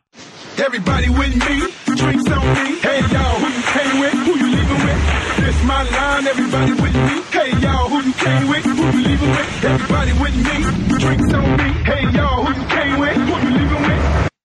But other than that, we're not gonna we're not gonna play it again. Maybe one more time, like around now, would wouldn't be so bad. But other than that, we're we're definitely not gonna play DJ Tom anymore. Everybody with me, drinks on me. Hey y'all, who you came with, who you leaving with? This my line, everybody with me. Hey y'all, who you came with, who you leaving with? Everybody with me, drinks on me. Hey y'all, who you came with, who you leaving with? Uh, to everyone who's going to hop out now, we'll see you for season two. Uh, a lot of people had interpretations of, of DJ Drinks on Me, as you and I did, Mike, uh, as we're trying to to understand the fundamental meaning behind the the lyrics of "That's My Line." Uh, this is from Sean Yannel, who wrote, "Could the singer be Hurley. After he won his money, he tried to launch his music career like David Brent from the UK Office, which has obviously lost canon. Uh, he's celebrating at a club and sees Billy and Rodney uh, in the same line. Being a fan of both of them, he buys drinks for the entire line. So, but in our role playing, this guy was the owner of the club too, right? Like it's not beneath Hurley to also buy the club. Yeah. But could this be? Was this during the Oceanic Six time? You think that he tried to like drown his sorrows in jumpstarting his music career? Yeah, I think that's possible. Jim Fells, uh, our music expert here in the Down the Hatch universe, uh, floated out the possibility. He said, I can only think of one person that concerned about his lines and people not crossing him, and that would be one DJ Friendly. Ooh, I mean, we do know he's able to cop a disguise, so it wouldn't Yeah. be surprised if he's able to put like an eye patch on and like a rainbow wing and say, "I'm DJ Drinks on me." Yeah, and he shows up in season four off the island to go and visit Michael for Yeah, a quick I'm sorry, trip. I, I got to stop in for. I got a yeah, gig on the he had a quick side. set. He had a quick set that he had to do. Uh, John Krause said, "Drinks on me, a pitiful bribe, attempting to retrace his own murky steps." Umberto uh, said, "The line is clearly Coke." Wow, I don't know. I mean, if you have to create a, a radio edit of this, it's got to be fairly clean. You know, I, I don't know if you want that implicit uh, lyrics in there for the kiddies. I don't think so. What's I- the Kidz Bop version of everybody up with me drinks on Yeah. me going to be like? Yeah, I agree. I agree. Um, uh, Bram, uh, Bram Kane had said, had written it and said, nobody knows the identity of this mysterious character. This has led me to think who would be most embarrassed to have this song on their resume. Even a terrible song in the most popular show in the world at the time can only be a good step in one's career. But what if it were an inside job? What if it were written quickly? Perhaps as a placeholder that stuck, or perhaps because a licensing deal fell through at the last minute. What if the composer is none other than Michael Giacchino himself? Whoa. I don't know. I don't know if I buy it. Uh, I will say uh, I vowed that I would uh, I would ask about DJ Drinks on me uh, the next time I had a chance to to speak with Damon Lindelof as I was covering Watchmen, and we were getting very close to the end of the first season and potentially only season uh, of of Watchmen around the time that we were uh, talking about numbers. Um, and I'm a man of my word. Uh, I, I I I got on the phone with Damon Lindelof. We spent a half hour talking about Watchmen, and at the very end of the call, I I said, uh, "Do you mind if I ask you a lost question? I think it's one you've never gotten before." And he he was very cool, and he entertained the question. And I I asked. I, I laid out the lyrics to remind him fully if DJ drinks on me. I I, I introduced the context of DJ drinks on me. Uh, we spent a decent amount of time just like reestablishing where we were uh, with DJ drinks on me on on Lost. And I said nobody knows who who came up with this. You know, the Lost Internet uh, remains uh, completely in the dark as it pertains to this answer. Uh, it's not as mysterious necessarily as the Outrigger thing, uh, but this is one of the great unanswered mysteries of Lost. Uh, and he was very delighted to hear that there are still questions out there that uh, that do not have answers, such as this one. And very sadly, he was unable to provide an answer, not because he wanted it to remain a mystery, but because he genuinely didn't remember. He said that he got into the edit bay for that moment in numbers that they had, you know, in the script had had wanted there to be some sort of song that Hurley is listening to, and he saw uh, the scene play out on screen, and he was like, "Good, this is great." and they just moved on. So that was the extent of the decision and the thought that went into it from Lindelof's side of things. Uh, but then he then told me uh, that there is somebody on the planet who will know the answer to the DJ drinks on me question, and that is none other than veteran producer of Lost uh, and Bad Robot, veteran as well, uh, Bryan Burk. Uh, is apparently the person to ask about DJ Drinks on Me. Lindelof said uh, Burk will know immediately what the what the story was with uh, with that scene. Um, I do not know how to contact Bryan Burk. So I have putting that out into the universe. I'm putting it out. Into the, I'm putting it out into the universe. I had an email address that I sent a long email to, and it bounced back at me. oh no! Uh, so- Do you think? Wait a minute. Do you think Damon might have like handed you off to like the reject hotline Bryan- version of email? Bryan Burk definitely exists, and I don't have the email address from Damon Do you think Lindelof. this could be like a George Glass scenario where they made up like a dummy producer to like No, offload all the no. mistakes onto? Like, He's- oh yeah, you know, uh, Polly, Nikki and Paulo, that was Bryan Burk. It's definitely not Bryan Burk because Bryan Burk had a lot to do with Lost and, and several other bad robot productions. So he's out there. He's reachable. I just don't. Uh, I don't, I have not put the the work in to really track him down. I've been distracted with my adventures in Japan. Uh, he does have a. Uh, uh, an, there's an article uh, on the Hollywood Reporter, in fact, uh, that's an interview with Bryan Burk about how much he loves Japan. And I like I put that in the email. It's like, hey, I hear you love Japan. Ooh, smooth, Josh. I thought that was really good. Uh, but the email bounced back. How, wait, how old was this interview? Uh, it was like a couple years ago. He was on a, a, a judges panel. He was like a juror for uh, a, a Tokyo Film Festival or something like that. Oh, I was gonna say, Uh, like, imagine, like, hey, I saw this article from 2013 and how you love Japan. you know, it wasn't like that far off from it. Uh, but yeah, so I, I was like, hey, I hear you like Japan. Guess guess what? Uh, but nothing, nothing came Which, out of by it. By the way, can you answer my extremely minute lost question? yeah, basically, and then in like text form, I, I laid out uh, the the whole DJ drinks on me uh, narrative, but uh, it bounced back immediately, and I was like, I just tried to do this on my vacation. That's about as much work as I'm willing to put in. on Now let me get Like, back to diving into Watership Down. Yeah, exactly. Like I typed that out on my phone. I wasn't like get any deeper into it than I did there, but uh, I wanted to come back to the Lost podcast with with the answer. Instead, in typical Lost fashion, Damon Lindelof gave me an answer that led to another question that remains a mystery right now. But if you, dear listener out there, have a means of contacting Bryan Burk and you can supply us with that information. Uh, or if you would like to do the work yourself, the, the Bryan work, uh, you can track down Bryan Burk and find out the answer to DJ Drinks on Me. Lindelof says he is the guy to talk to. Perfect. And if you want to ask him how he likes Japan, just as a casual point of Yeah, conversation, it's like, hey, I hear you like Japan. I think if enough people like get in contact with him and just say, "Hey, I hear you like Japan," I too am a fan of Japan. Uh, all right, let's talk uh, some Deus Ex Machina. Let's talk about the Beechcraft. Barbara Richards had written in. Uh, Locke regaining his power to walk on the island is in part due to his faith. When his faith wavers, he suddenly can't walk anymore or feel his lower limbs and feet. Faith, the opiate of the masses, can fail. It makes thematic sense that priests and heroin would be on the same plane. The plane, Mike. I like that. I really like that as well. Of like the representation of how priests are the ones and they you know masquerading uh, opium or heroin within the Virgin Mary statues because it's it, it's an opiate either way. Yeah. Uh, whether it's you know assuaging your own way of looking at the world, if it's something you need for a quick fix. Uh, I think that it sort of serves a similar purpose in that regard. Moving on to Do No Harm, the Ben behind the curtain uh, had written in and said, Can we just talk for a second about the fact uh, Christian's advice to Jack on the night before his wedding was commitment is what makes you tick. You're just not good at letting go. Was Christian trying to tell Jack to break up with Sarah? If he was trying to give him good advice about marriage, what was it? I mean, Christian, I think Christian was very realistic to be like, look, you know, my mother, your mother and I do not have the best relationship, so I Yeah. can't really give you that good advice. Yeah. So I don't know. Like maybe it was like, yeah, I don't think that this is going to work out. I don't know. Like when he, but he's saying commitment is what makes you tick. You're just not good at letting go. Are they implying? Does Ben imply that like he was trying to use reverse psychology on him, or essentially saying like you won't?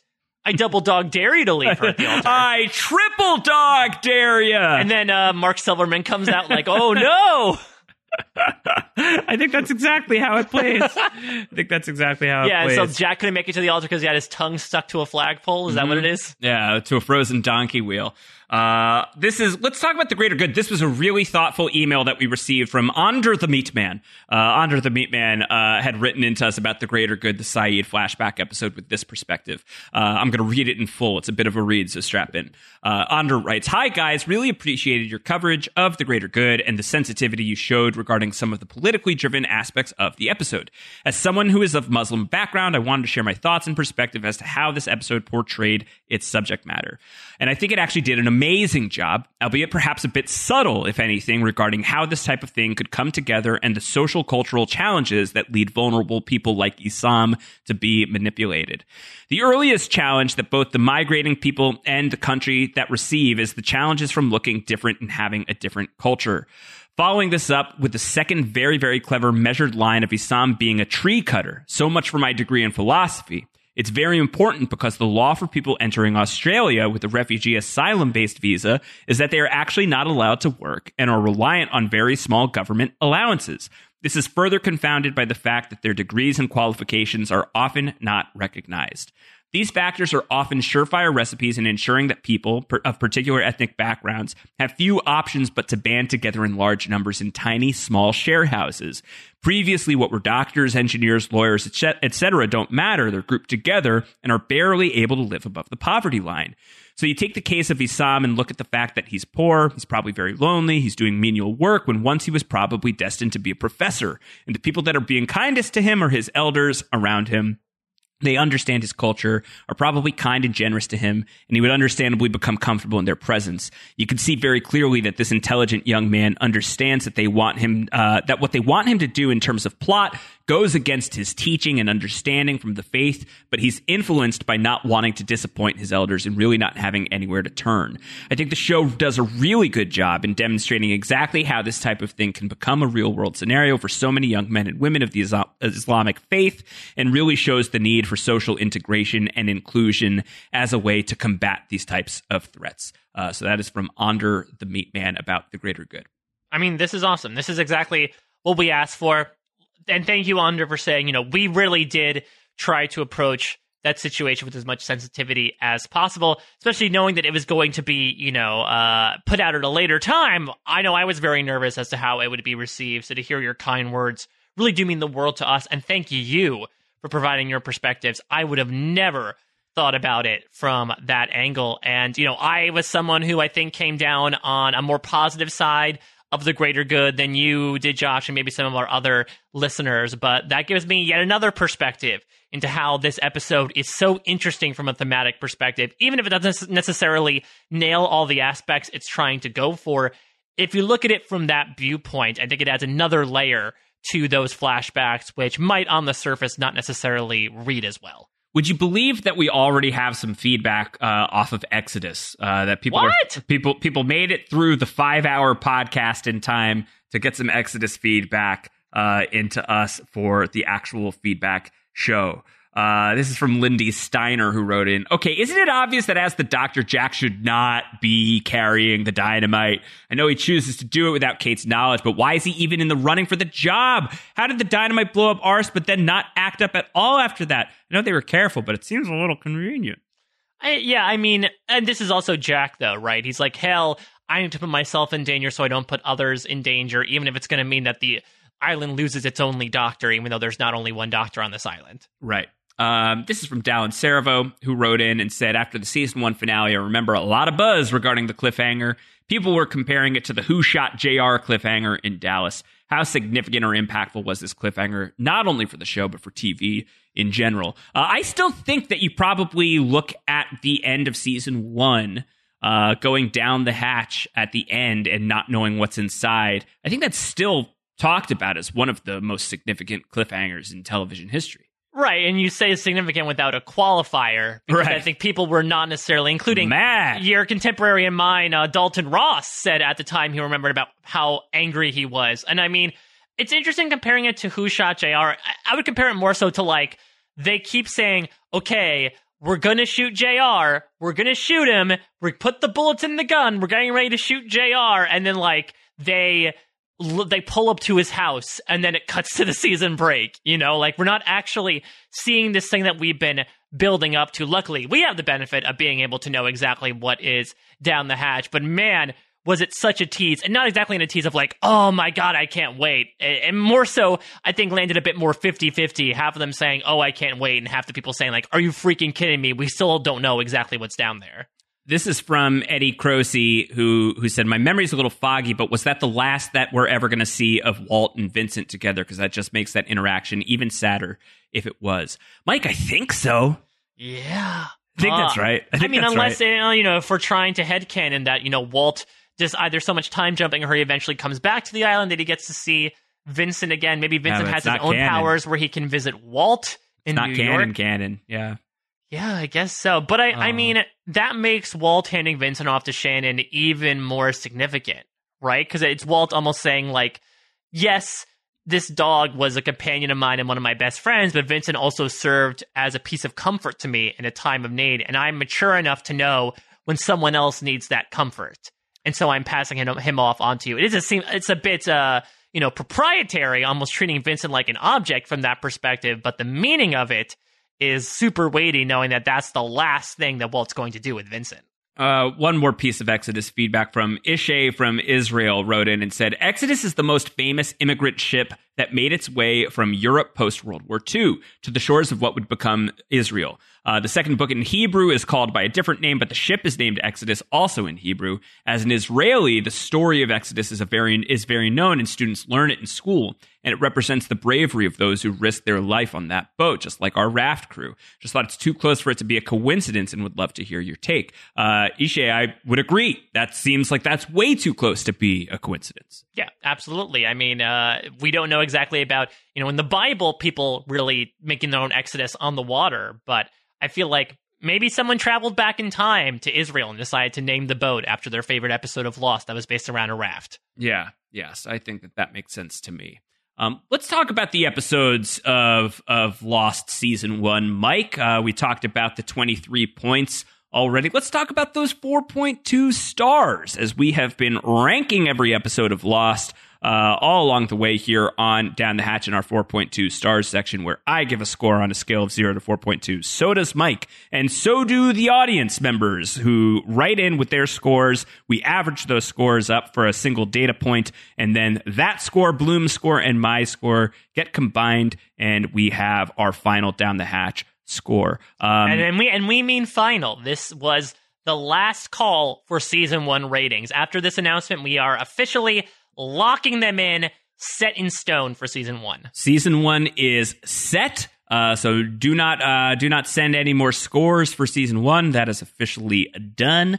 Um, or I don't know. Do we want to reevaluate that position as more people come and find the podcast? Do we want to keep it open? We'll see. We'll we'll we'll say it's locked in for now. But if but then we'll completely change our mind at some yeah, point. there, in if the there ends up becoming a huge wave of people who find this podcast after the fact and start sending in ratings, We'll figure it out. We'll maybe it we'll out. change it. But for now, you know, I want to acknowledge the people Let's that were, that were in on this journey along with us over the Yes. course of these 25 weeks. Yes. Okay. So Ben Bartel has been calculating. He's been uh, playing the part of Kurt Clark and tabulating the results here uh, on on the Down the Hatch 4.2 stars scores uh, alongside Brendan Fitzpatrick. The two of them really helping to organize this. Uh, and these are the scores. Uh, and and Ben notes that he's gone to the thousandths uh, because it's become clear that if we're not rounding out to the thousandths, uh, there's going to be a massive crush at the top end with many ties. Uh, as we've said, there have been some ties along the way. Um, Shannon is good with tying, so it makes sense. That's right. So this is this is the most updated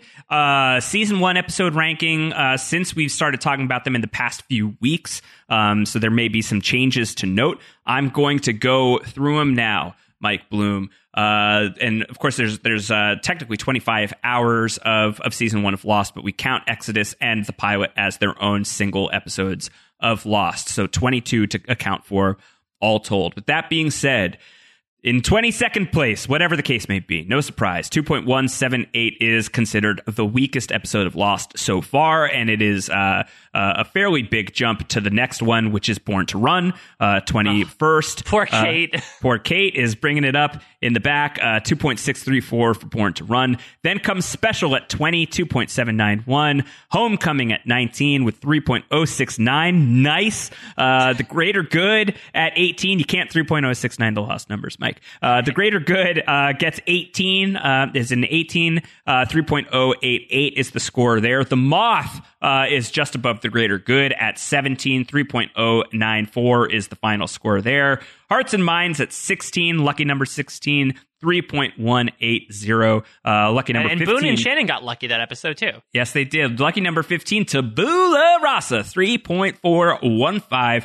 Above that, 14 raised by another, 3.511. Uh, 13 is Confidence Man, 3.589. 12 is Ooh. In translation, 3.591. And just above that is House of the Rising Sun. Oh, yay. 11, 3.629, which takes us to our top 10, which we start at with Outlaws. The second Sawyer flashback is higher rated than Confidence Man, 3.729 for Outlaws. Uh, Numbers is the ninth best episode of Lost uh, so far, 3.918. Solitary above that, it's very close, 3.938. Uh, White Rabbit uh, is above that, 3.971. We have a, a, a trio of Jack Shephard flashback episodes uh, here in the 765 spots. White Rabbit in seven. All the Best Daddies is in six with 3.976. So that's very close uh, between that and White Rabbit. Do No Harm is the fifth best episode of Lost Season 1, 4.096. Uh, fourth best episode of Lost Season 1 is the John Locke second flashback outing, Deus Ex Machina, 4.113. Third best episode of Lost thus far, and third best of Season 1 is the two part pilot, 4.158. And then as we go to the top two of Lost Season 1 and Lost so far, the second best episode of Lost, Walkabout 4.16, which means Exodus is still at the king of the castle, uh, 4.178 for the three part Exodus. And perhaps that's not fair because it's just so much episode. I mean, uh, this is first of all, it's so interesting in, in many regards. Looking at just the top five, first off, these are the only top five episodes to average above a four. So these really are like the cream of the crop. I think it's a really interesting cross section as well. Uh, we get two John Locke episodes. We get two of the first four episodes, but then we get, you know, three of the last, what, like six episodes? So I think it really shows like the show really starts and ends strongly. And Exodus with a 4.178 out of 4.2. I, I- I'll be hard pressed to see if we can find another near perfect episode like that numbers wise. I think maybe Through the Looking Glass or The Constant are going to be the only other two ones that, but it's it's going to be tough. All right, so let's start moving into season uh, season two star ratings moving forward. You can send that in to us down the hatch at postshowrecaps.com is the way to get your star ratings in as we start moving into season two next week. Mike, I think um, how I how I'd like to do this moving forward with the 4.2 section is I actually want to leave season one alone. I don't want to talk about where the season two episodes are fitting alongside season one until we get to the end of season two. Uh, so it'll it'll it'll mean that we have uh, a, a more uh, manageable load of episodes to talk about as we get through season two. I want to talk about that in in conversation with itself. Uh, season two. So we'll we'll see how everything fits alongside each other. Uh, when we get to the very end of season two, we will intermingle the two seasons and tell you what the what the scores are to date uh, on on season uh, through I'll season two of Lost. Very intrigued to see uh, how many you know if if uh, one is going to displace whatever the case may be. It'll be. be fun. It'll be, It'll be fun. Might be very soon. I, I actually so. want to uh, speak as we sort of segue into more general season one talk before we look ahead at season two, because Josh, I tried an exercise that I'm actually going to attempt hopefully every season here on Down the Hatch.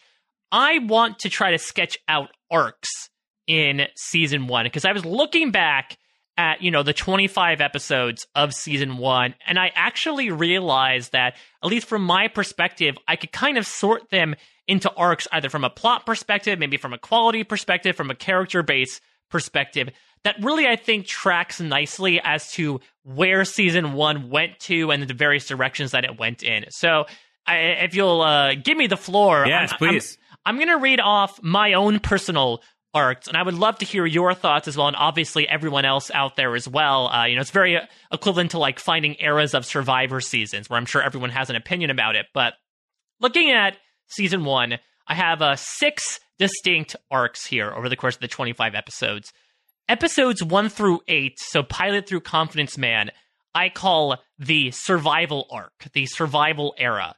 Uh, from the pilot, I mean, you could even separate the pilot on its own because it's just like its own doodad, but it feels like in these eight episodes, these stories are much more survival based and smaller. You know, where are we going to find food? Where are we going to find water? Who's going to be our leader? What happens when we don't trust someone? What happens when someone dies? It was really answering those initial questions of what happens when you inevitably build a society. And as I talked about before, this is when we were also getting no repeat flashbacks. We were really getting introduced to all these characters. Episodes 9 through 11, Solitary through all the best daddies, I'm calling the Others arc. And Ethan, you know, does not die here, but I would say he has his most prominent role. Solitary, we meet Rousseau. She introduces the concept of the others. We basically find out that, okay, these people are not alone on this island. We have Claire obviously get kidnapped by Ethan and raised by another. And then we see the danger that Ethan and by proxy the others present in All the Best Daddies with, uh, you know, Charlie getting, yeah, essentially hung, Jack getting Right. Episodes 12 through 8, 18, we talked about this a lot over the course of Down the Hatch. This is the weird experimental arc. When we come back in 2005, whatever the case may be, through, I would argue, numbers, it's a weird time for Lost. They're trying out a lot of weird character stuff and island stuff. This is, you know, we've discovered Boone and Shannon slept together. Walt may have magical powers. Charlie kills Ethan. Right. Jin might actually be a good guy. And it actually, you know, even though I think those episodes might have a certain quality to them, it ends on a strong note, in my opinion, in numbers. But I lumped it in here because numbers presents probably the biggest piece of mythology or one of the biggest pieces in the series history. And I think that's definitely such a big swing that it fits in with this era. Episodes 19 and 20, Deus Ex Machina and Do No Harm, I'm considering the Boone arc. This is essentially Boone's injury and uh, subsequent death. Not only that, but it also is the big breaking point for the relationship between Jack and Locke around what happens with Boone. Episodes 21 and 22, we talked about this. This is sort of like the post Boone arc. This is the come down from what I feel is the emotional climax of the season, as we're simultaneously reconciling with that while also ramping up to the raft launch. I put Exodus in its own category because it is three episodes and so much happens there that I feel like it deserves its own sort of separation. But that's how I've separated out the season. I feel like it's going to be much easier to do this for season one than other seasons, especially as the plan starts coming together. But even sketching this out, it was so interesting to me how much you could sort of delineate out certain periods of time over the course of the season and how the episodes reflect that. Yeah, I'm trying to like even start to map that onto season two a little bit as best as I can. Um, and just from from what I've watched ahead for already, um, you know, I think that the the first three episodes really do feel like an act of its own. Uh, and then there's like the the the the pre Shannon's death uh, mini era, uh, but it's really short, right? I think that she dies Yeah. in six, uh, and then there's the the other forty eight. I think like the whole like Shannon thing sort of plays on its own. Um, of uh of of of her her death episode, then the other forty eight days, uh, and then the Ana Lucia flashback. I don't think I've ever called her Ana Lucia before. That Ooh, first time for everything. Uh, so there's there's that, and then I, I I get a little bit murkier on on what's the plot in terms of how you would arc it out like that. I'll be very curious once we get to the end here uh, in season two, uh, in several several weeks from now, you know, several months from now, uh, where where that plays. Uh, that's really fun. I like that. Yeah, I think it, it's interesting to also like look at it. We've obviously gone very behind the the curtain, thanks to Ben behind the curtain, as to what the creators were doing, sort of building the plane as it flew, and hopefully didn't crash over the course of season one. We'll get into it more in season two, but I can imagine now that they sort of have their act together a bit as to how you know the process runs. Maybe the lines blur a bit more in season two, whereas season one, you could really feel those lines. Shout out to Tom Friendly as to okay, here's like when Lost takes a specific you know tonal shift into a new moment.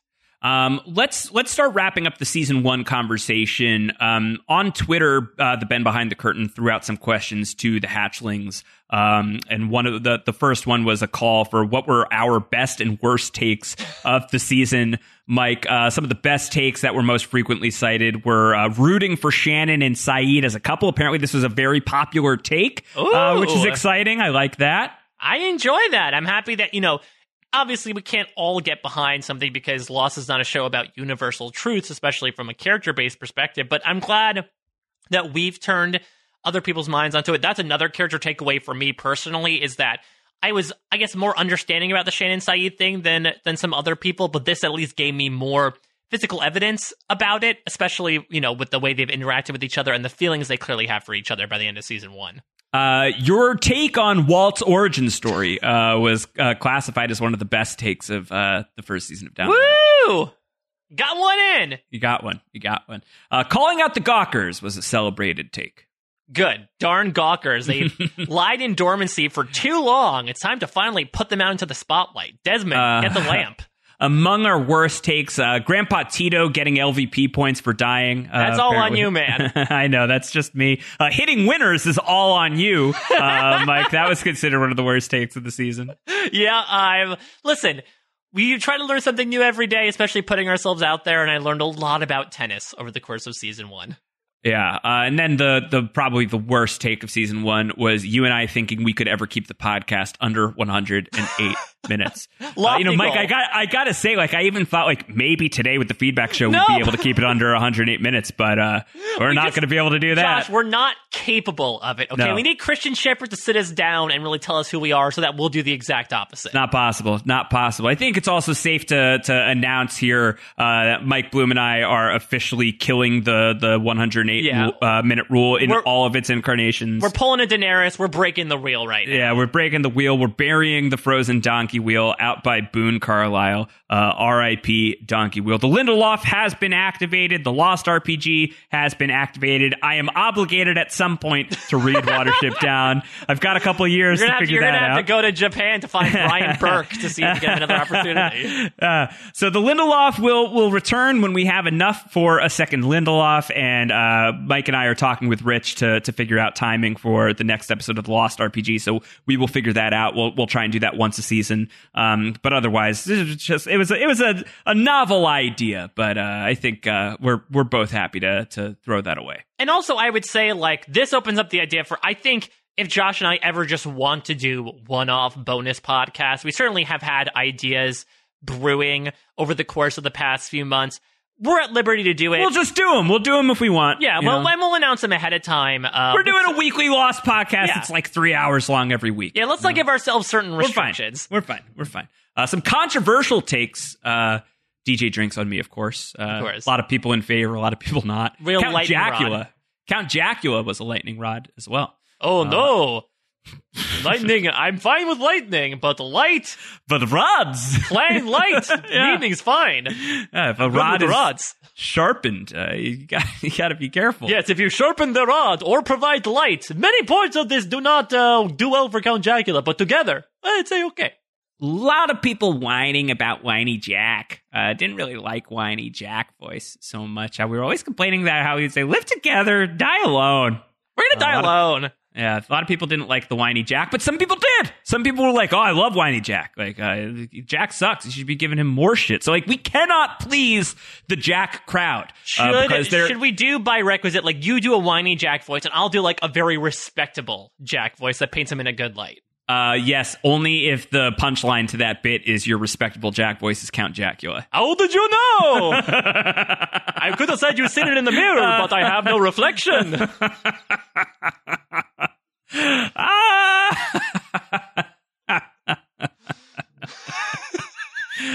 ah! What if Count Jackula is DJ Dom? Oh boy, I think it's it'd be tough to like get rid of the accent, take? but I mean, listen, uh, he does love the nightlife. Yeah, it's true. And he, how does he feel about night lights? Oh boy, get those away! get them, get them out of here. Uh, ben also threw out on Twitter uh, what surprised people the most about their rewatch through season one, what some of their biggest changed opinions were. Uh, Eric Divestein wrote in and said, I was surprised at how aimless the plot of the season was at times as the show figured itself out. Season one has a reputation as this amazing ride, which it is, to be fair, that future seasons could never live up to. But I think some future seasons are overall better. Hmm, interesting. I mean, I could see his point in that we're going to see in season two, especially. I think the onus of most lots lost plots move away from character and being more based around, you know, specific action or moments or things.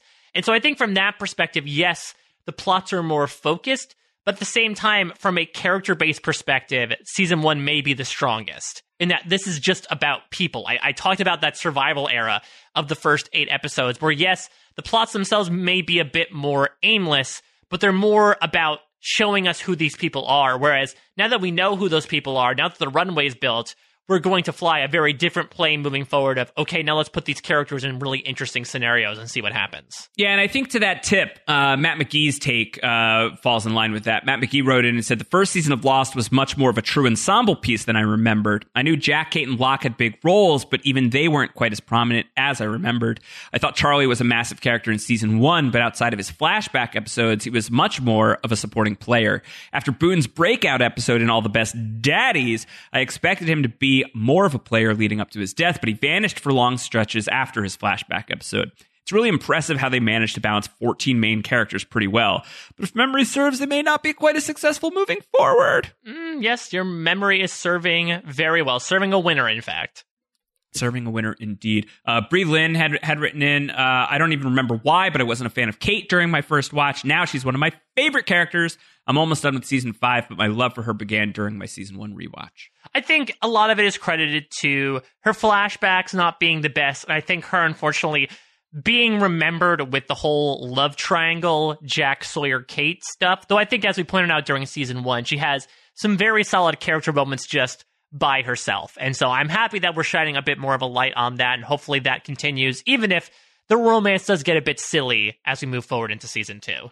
Uh, well, let's move forward into season two. Let's talk about season two. Uh, the, the, a very weird season of Lost is almost at hand. Like I think as, as, we covered across our conversation of the first season here on Down the Hatch, uh, we talked about uh, you know the ways in which the writers' room kind of like flirted with getting strange on Lost and what could they get away with. Uh, and this is the season where we're going to go like full on sci-fi. We're gonna you know we're spending time in a bunker uh, where we're pushing a button every 108 minutes, and that is like the critical plot piece of season two. We're going to get introduced to a lot of very critical characters for the long run of Lost. We're going to meet Alex for the first time. Marvin Candle is going to show up in some of his aliases. Uh, Desmond and Penny. We're going to get the tailies. Uh, we're going to get Benjamin Linus by way of Henry Gale. We're going to start hearing the words Dharma Initiative officially in the canon. Um, Mike, what's your what's your excitement level going into season two, and what are just like your general feelings on season two? It's lost, so you're gonna love it.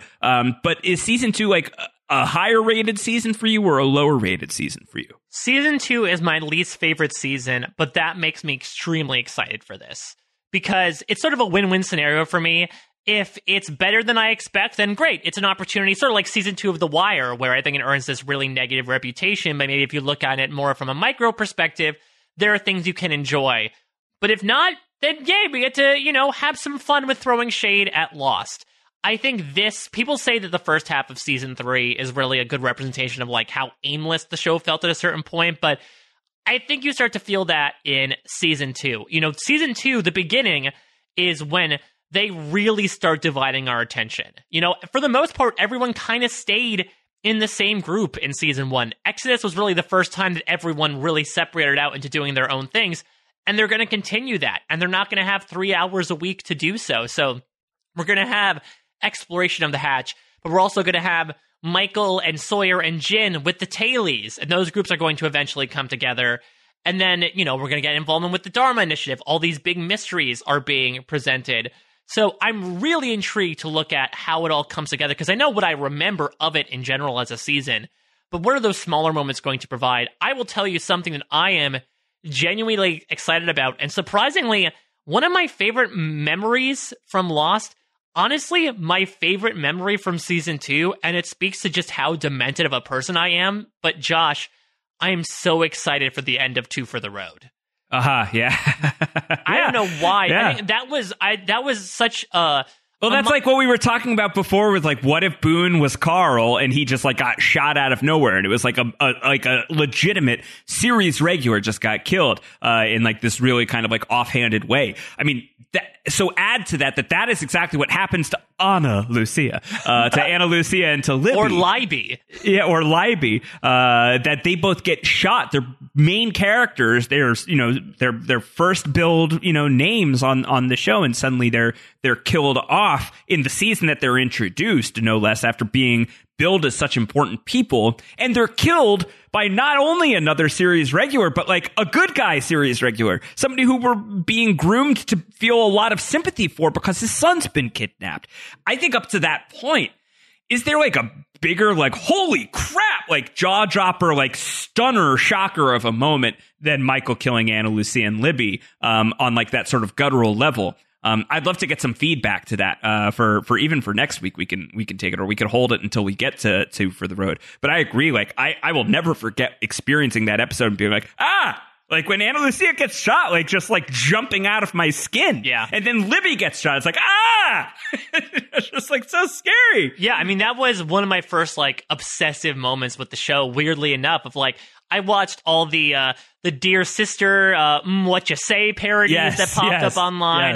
yes, I. I I that was an episode I remember rewatching a lot of times because I think it actually is like a surprisingly good episode that really sets up like that was Ana Lucia's big send off episode, but it also sets up, you know, Libby and Hurley are really happy, so it just makes it she doesn't end up dying right there, right then. We talked about how significant of a moment that is for Michael as a character. So that's one moment I'm really interested in looking at. I'm really interested, you know, we were talking about Faith as a gradient, what the Eko character represents, especially Yeah. when it comes to these characters of Charlie and Locke, which are the two characters he really interacts with the most. I'm intrigued to see if Charlie's downfall is really as bad as we remember it being. There's, there's a lot of stuff I'm really interested in re-remembering, whether good or bad, that season two is going to provide for us. Yeah, I'm I'm really excited to get into it. Uh, I first of all, I'm I'm just so thrilled that we've talked about the entirety of the first season of Lost. No, it's crazy. it, it's I, I still can't believe we got there. And look, we're only a I sixth didn't of the way want to jinx there. it. I didn't want to jinx it. Yeah, But Well, yeah. yeah, a little bit over just because of how you know how many episodes there are per season. But yeah, but effectively, I, yeah. But I think you know we've got through a monumental season of television, but it's only the beginning. Yeah. And this is going to be such a big shift in so many ways, and I'm so happy to chart that with you because it's something that, like, even in the moment, I didn't necessarily think about. But it's like, uh, you know, boiling a, a lobster or boiling a frog. You know, they kept turning up the sci-fi, and you're like, oh yeah, I guess we're doing time travel now because we did the Hatch stuff a few seasons Right. ago. To chart Right. that transition is going to be a lot of fun. Yeah, Mm, I I hope that we get a lot of uh, mileage out of uh, out of uh, you all, everybody's too. If we can walk away from Fire Plus Water with some appreciation for it, I will be very impressed. I'm not expecting much. I mean, we could probably figure out maybe some other commercials to put Drive Shaft in. That would be just as humiliating. Yeah, we'll we'll get there. Uh, yeah, I, I'm looking forward to for the road. I'm I'm really psyched to just like immediately go down the hatch next week, uh, and and finally have Desmond on the board. But I do think that like that's such a great scene. But it's going to take us three weeks to talk about the entirety of the hatch stuff. Yeah, it really starts off on such a weird note. Like Man of Science, Man of Faith is interesting, but then we get to Adrift, which just to put a pin in this, Josh, might be my least favorite episode of Okay, Lost cool. ever. Um, Interesting. I despise Adrift, and maybe. You know, again, looking at it now from this perspective of a father, especially being a Michael episode, maybe that'll give me a, a new Yeah. sense of things. But I remember just really hating it at the time of just so darkly lit and just so poorly done of an episode. But yeah, I mean, we're gonna have Desmond as this cool character, and then he's gonna leave us for an entire season. It's such a weird way to introduce a character. It's going to be wacky. Uh, Stefan Johnson had asked us tail section versus freighter folk. Go! Freighter Uh, folk. Yeah, I mean, and I think that I've been on the record that like I, I'm not the hugest fan of the freighter folk, or at least like I don't love them the way that some other people love them. I, I think I've come around on basically all of them. Um, and Mr. Eko is such a heavyweight in the tail section, but the way that the tail the tailies are ultimately written out, you know, how can you not vote freighter folk here? Yeah, I don't know. Um, That's one of the reasons why It's I, gonna be fun to re-examine the the tailies. I yeah, think. I agree. Especially the other 48 days, considering it's their standalone episode. I'm very excited for that one. That's I remember that's a standout of season two, no matter what you think about it. But yeah, I've been beating the drum of season four ever since the days of Lost Lives. I love. I I'd say I at least enjoy all the freighter folk. I still have never been a big Charlotte person.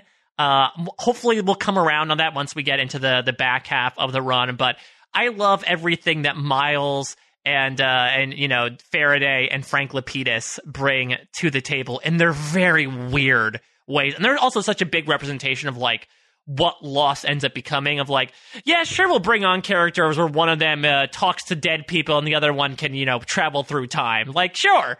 Yeah, it's Lost now. We can bring on those characters. And Do I- whatever we want. Yeah, and I, I just really tell me what I can't do. where like it, it seems like with the tailies they wanted to bring on another group of survivors for the shock value of it all but you could tell they sort of didn't exactly know what to do with them and so they ended up killing a majority of them off Yeah. Uh, what are you gonna do?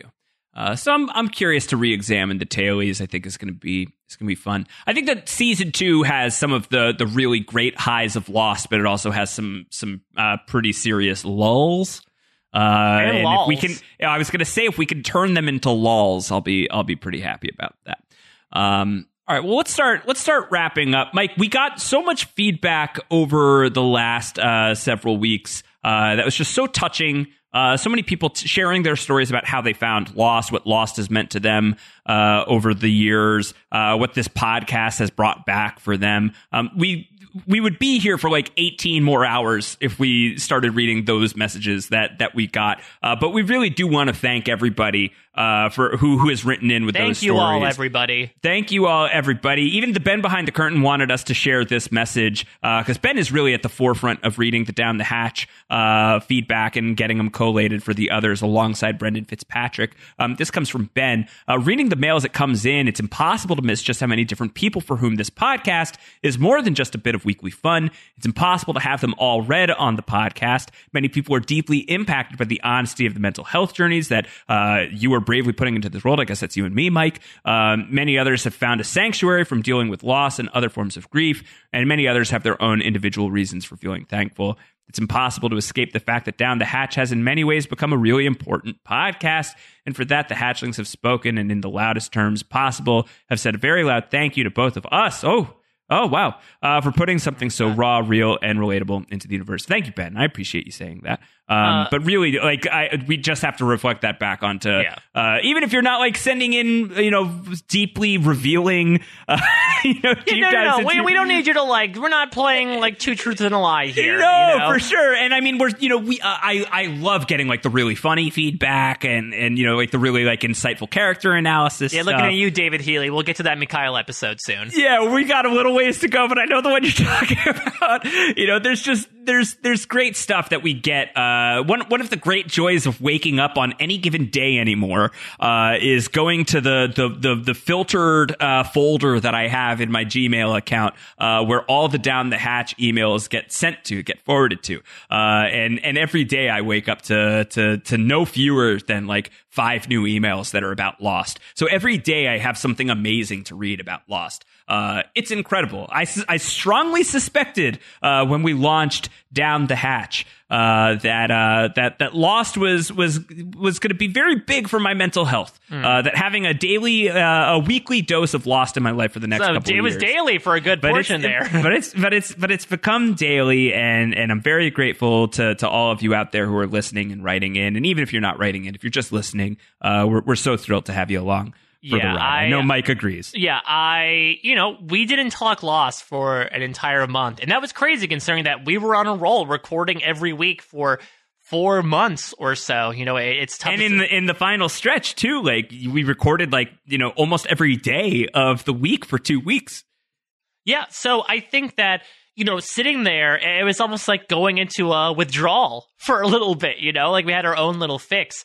And honestly, reading those emails just made me remember so fondly how much I love doing each and every second of this podcast, including reading tweets, including reading the tweets where we get insulted for our MVP point uh, distribution. We love it all, to be quite honest, because this is a show that people are really passionate about. And we're so passionate about it too that it's amazing to have that reflected back. You know, because I, I know I didn't necessarily expect it. And honestly, reading I knew the entire time. Yeah. I I knew I had the spoilers that this was going to be a Uh, mega popular podcast. You see, I didn't. I went spoiler free, so I guess jokes on me. The edgic behind this now, I have to completely un- Yeah. uh, undo it. But just reading emails and seeing people's responses, even just over the past month, as they sort of you know, discovered our podcast as we had recorded them was just such a, a cool feeling. And it reminds me how special it is to have this in my life and your life as well, Josh. We've been going through such changes, especially over the past year, that this really has been like a stationary thing, but it's almost been like the island that we moved around in so many different places. But it's been a place we can always come back to. Yeah, yeah, and, I, yeah. and I'm so happy to come back here week after week, and hopefully with all of you as well. You're in for the long haul. It's like uh, when our raft blows up, we'll always have this pontoon to cling on to. Oh no! uh, so that we're not no, getting John, eaten I don't want to talk about that episode. oh God! All right. Well, uh, we could we could gush for a while, but we're I think we're going to take the opportunity to have a roughly two hour podcast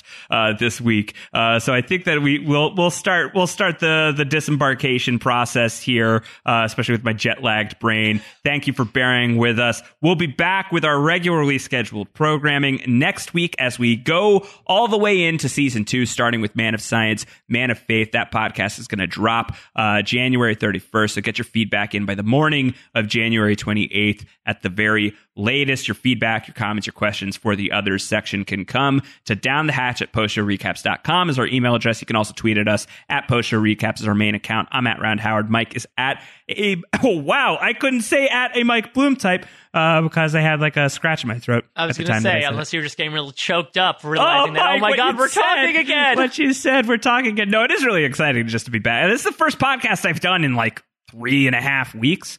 Uh, I couldn't I'm a even little tell. rusty, it's like riding, riding a bike. It's like riding a stationary bike in a hatch. Oh my God. All right. Well, we're going to get into that in just one week's time. Um, Mike, anything else? No, I mean, if you want to check out all the other stuff that I happen to be doing in the beginning of 2020, because I am a crazy workaholic, I am covering Survivor US, Survivor Aus- uh, Australian Survivor, doing some Star Trek coverage on post show recaps, as Josh mentioned. Surely some other stuff along the way, but I, I pip it all out through my Twitter at a Mike Bloom type. That's probably the best place to follow all the various work that I'm doing. And Josh, I'm sure, is going to be uh, putting out his own work as well as Peak TV begins to ramp up after a short holiday hiatus. Oh, too short. Even though it was so long, too short. Uh, yeah, uh, I'll be I'll be back at work in no time, and uh, maybe uh, a little bit of a quieter period here on post show recaps right now, as we've got the Lost podcast. Uh, we had a Curb Your Enthusiasm podcast go up earlier in the week. Mike and Jess are all things Star Trek right now. Um, but I just put the schedule together for uh, what's coming up in the spring on uh, on post show recaps, and we're looking at like some weeks where we've got like five podcasts a Oof. week, uh, four podcasts a week Holy coming moly. up. Yeah, so there's a lot of shows that are coming up. So subscribe to Post Show Recaps. Uh, follow us on Twitter at Post Show Recaps. Follow me on Twitter at Round Howard. Follow Mike as well, uh, and we will keep you updated on all of the programming that is coming your way. Subscribe to the podcast, postshowrecaps.com slash down the hatch. Uh, leave your ratings and reviews. Greatly appreciated. Uh, Mike, the podcast is called Down the Hatch, and next week we literally have that moment. We are going down the hatch. Uh, I feel like the only appropriate thing to do is to close this podcast out uh, by looking ahead to the most iconic music moment uh, in all of Lost, which is, uh, of course, you would think that I'm saying the Mama Cass um, make your own kind of music, but it's actually this is just a way to get you to cue up the the DJ Dom, so we can just end on DJ Dom. Everybody with me, drinks on me. Hey y'all, who you came with? Who you leaving with? This my line, everybody with me. Hey y'all, who you came with? Who you leaving with? Everybody with me, drinks on me. Hey y'all, who you came with? Who you leaving with? I was picking up what you were putting down.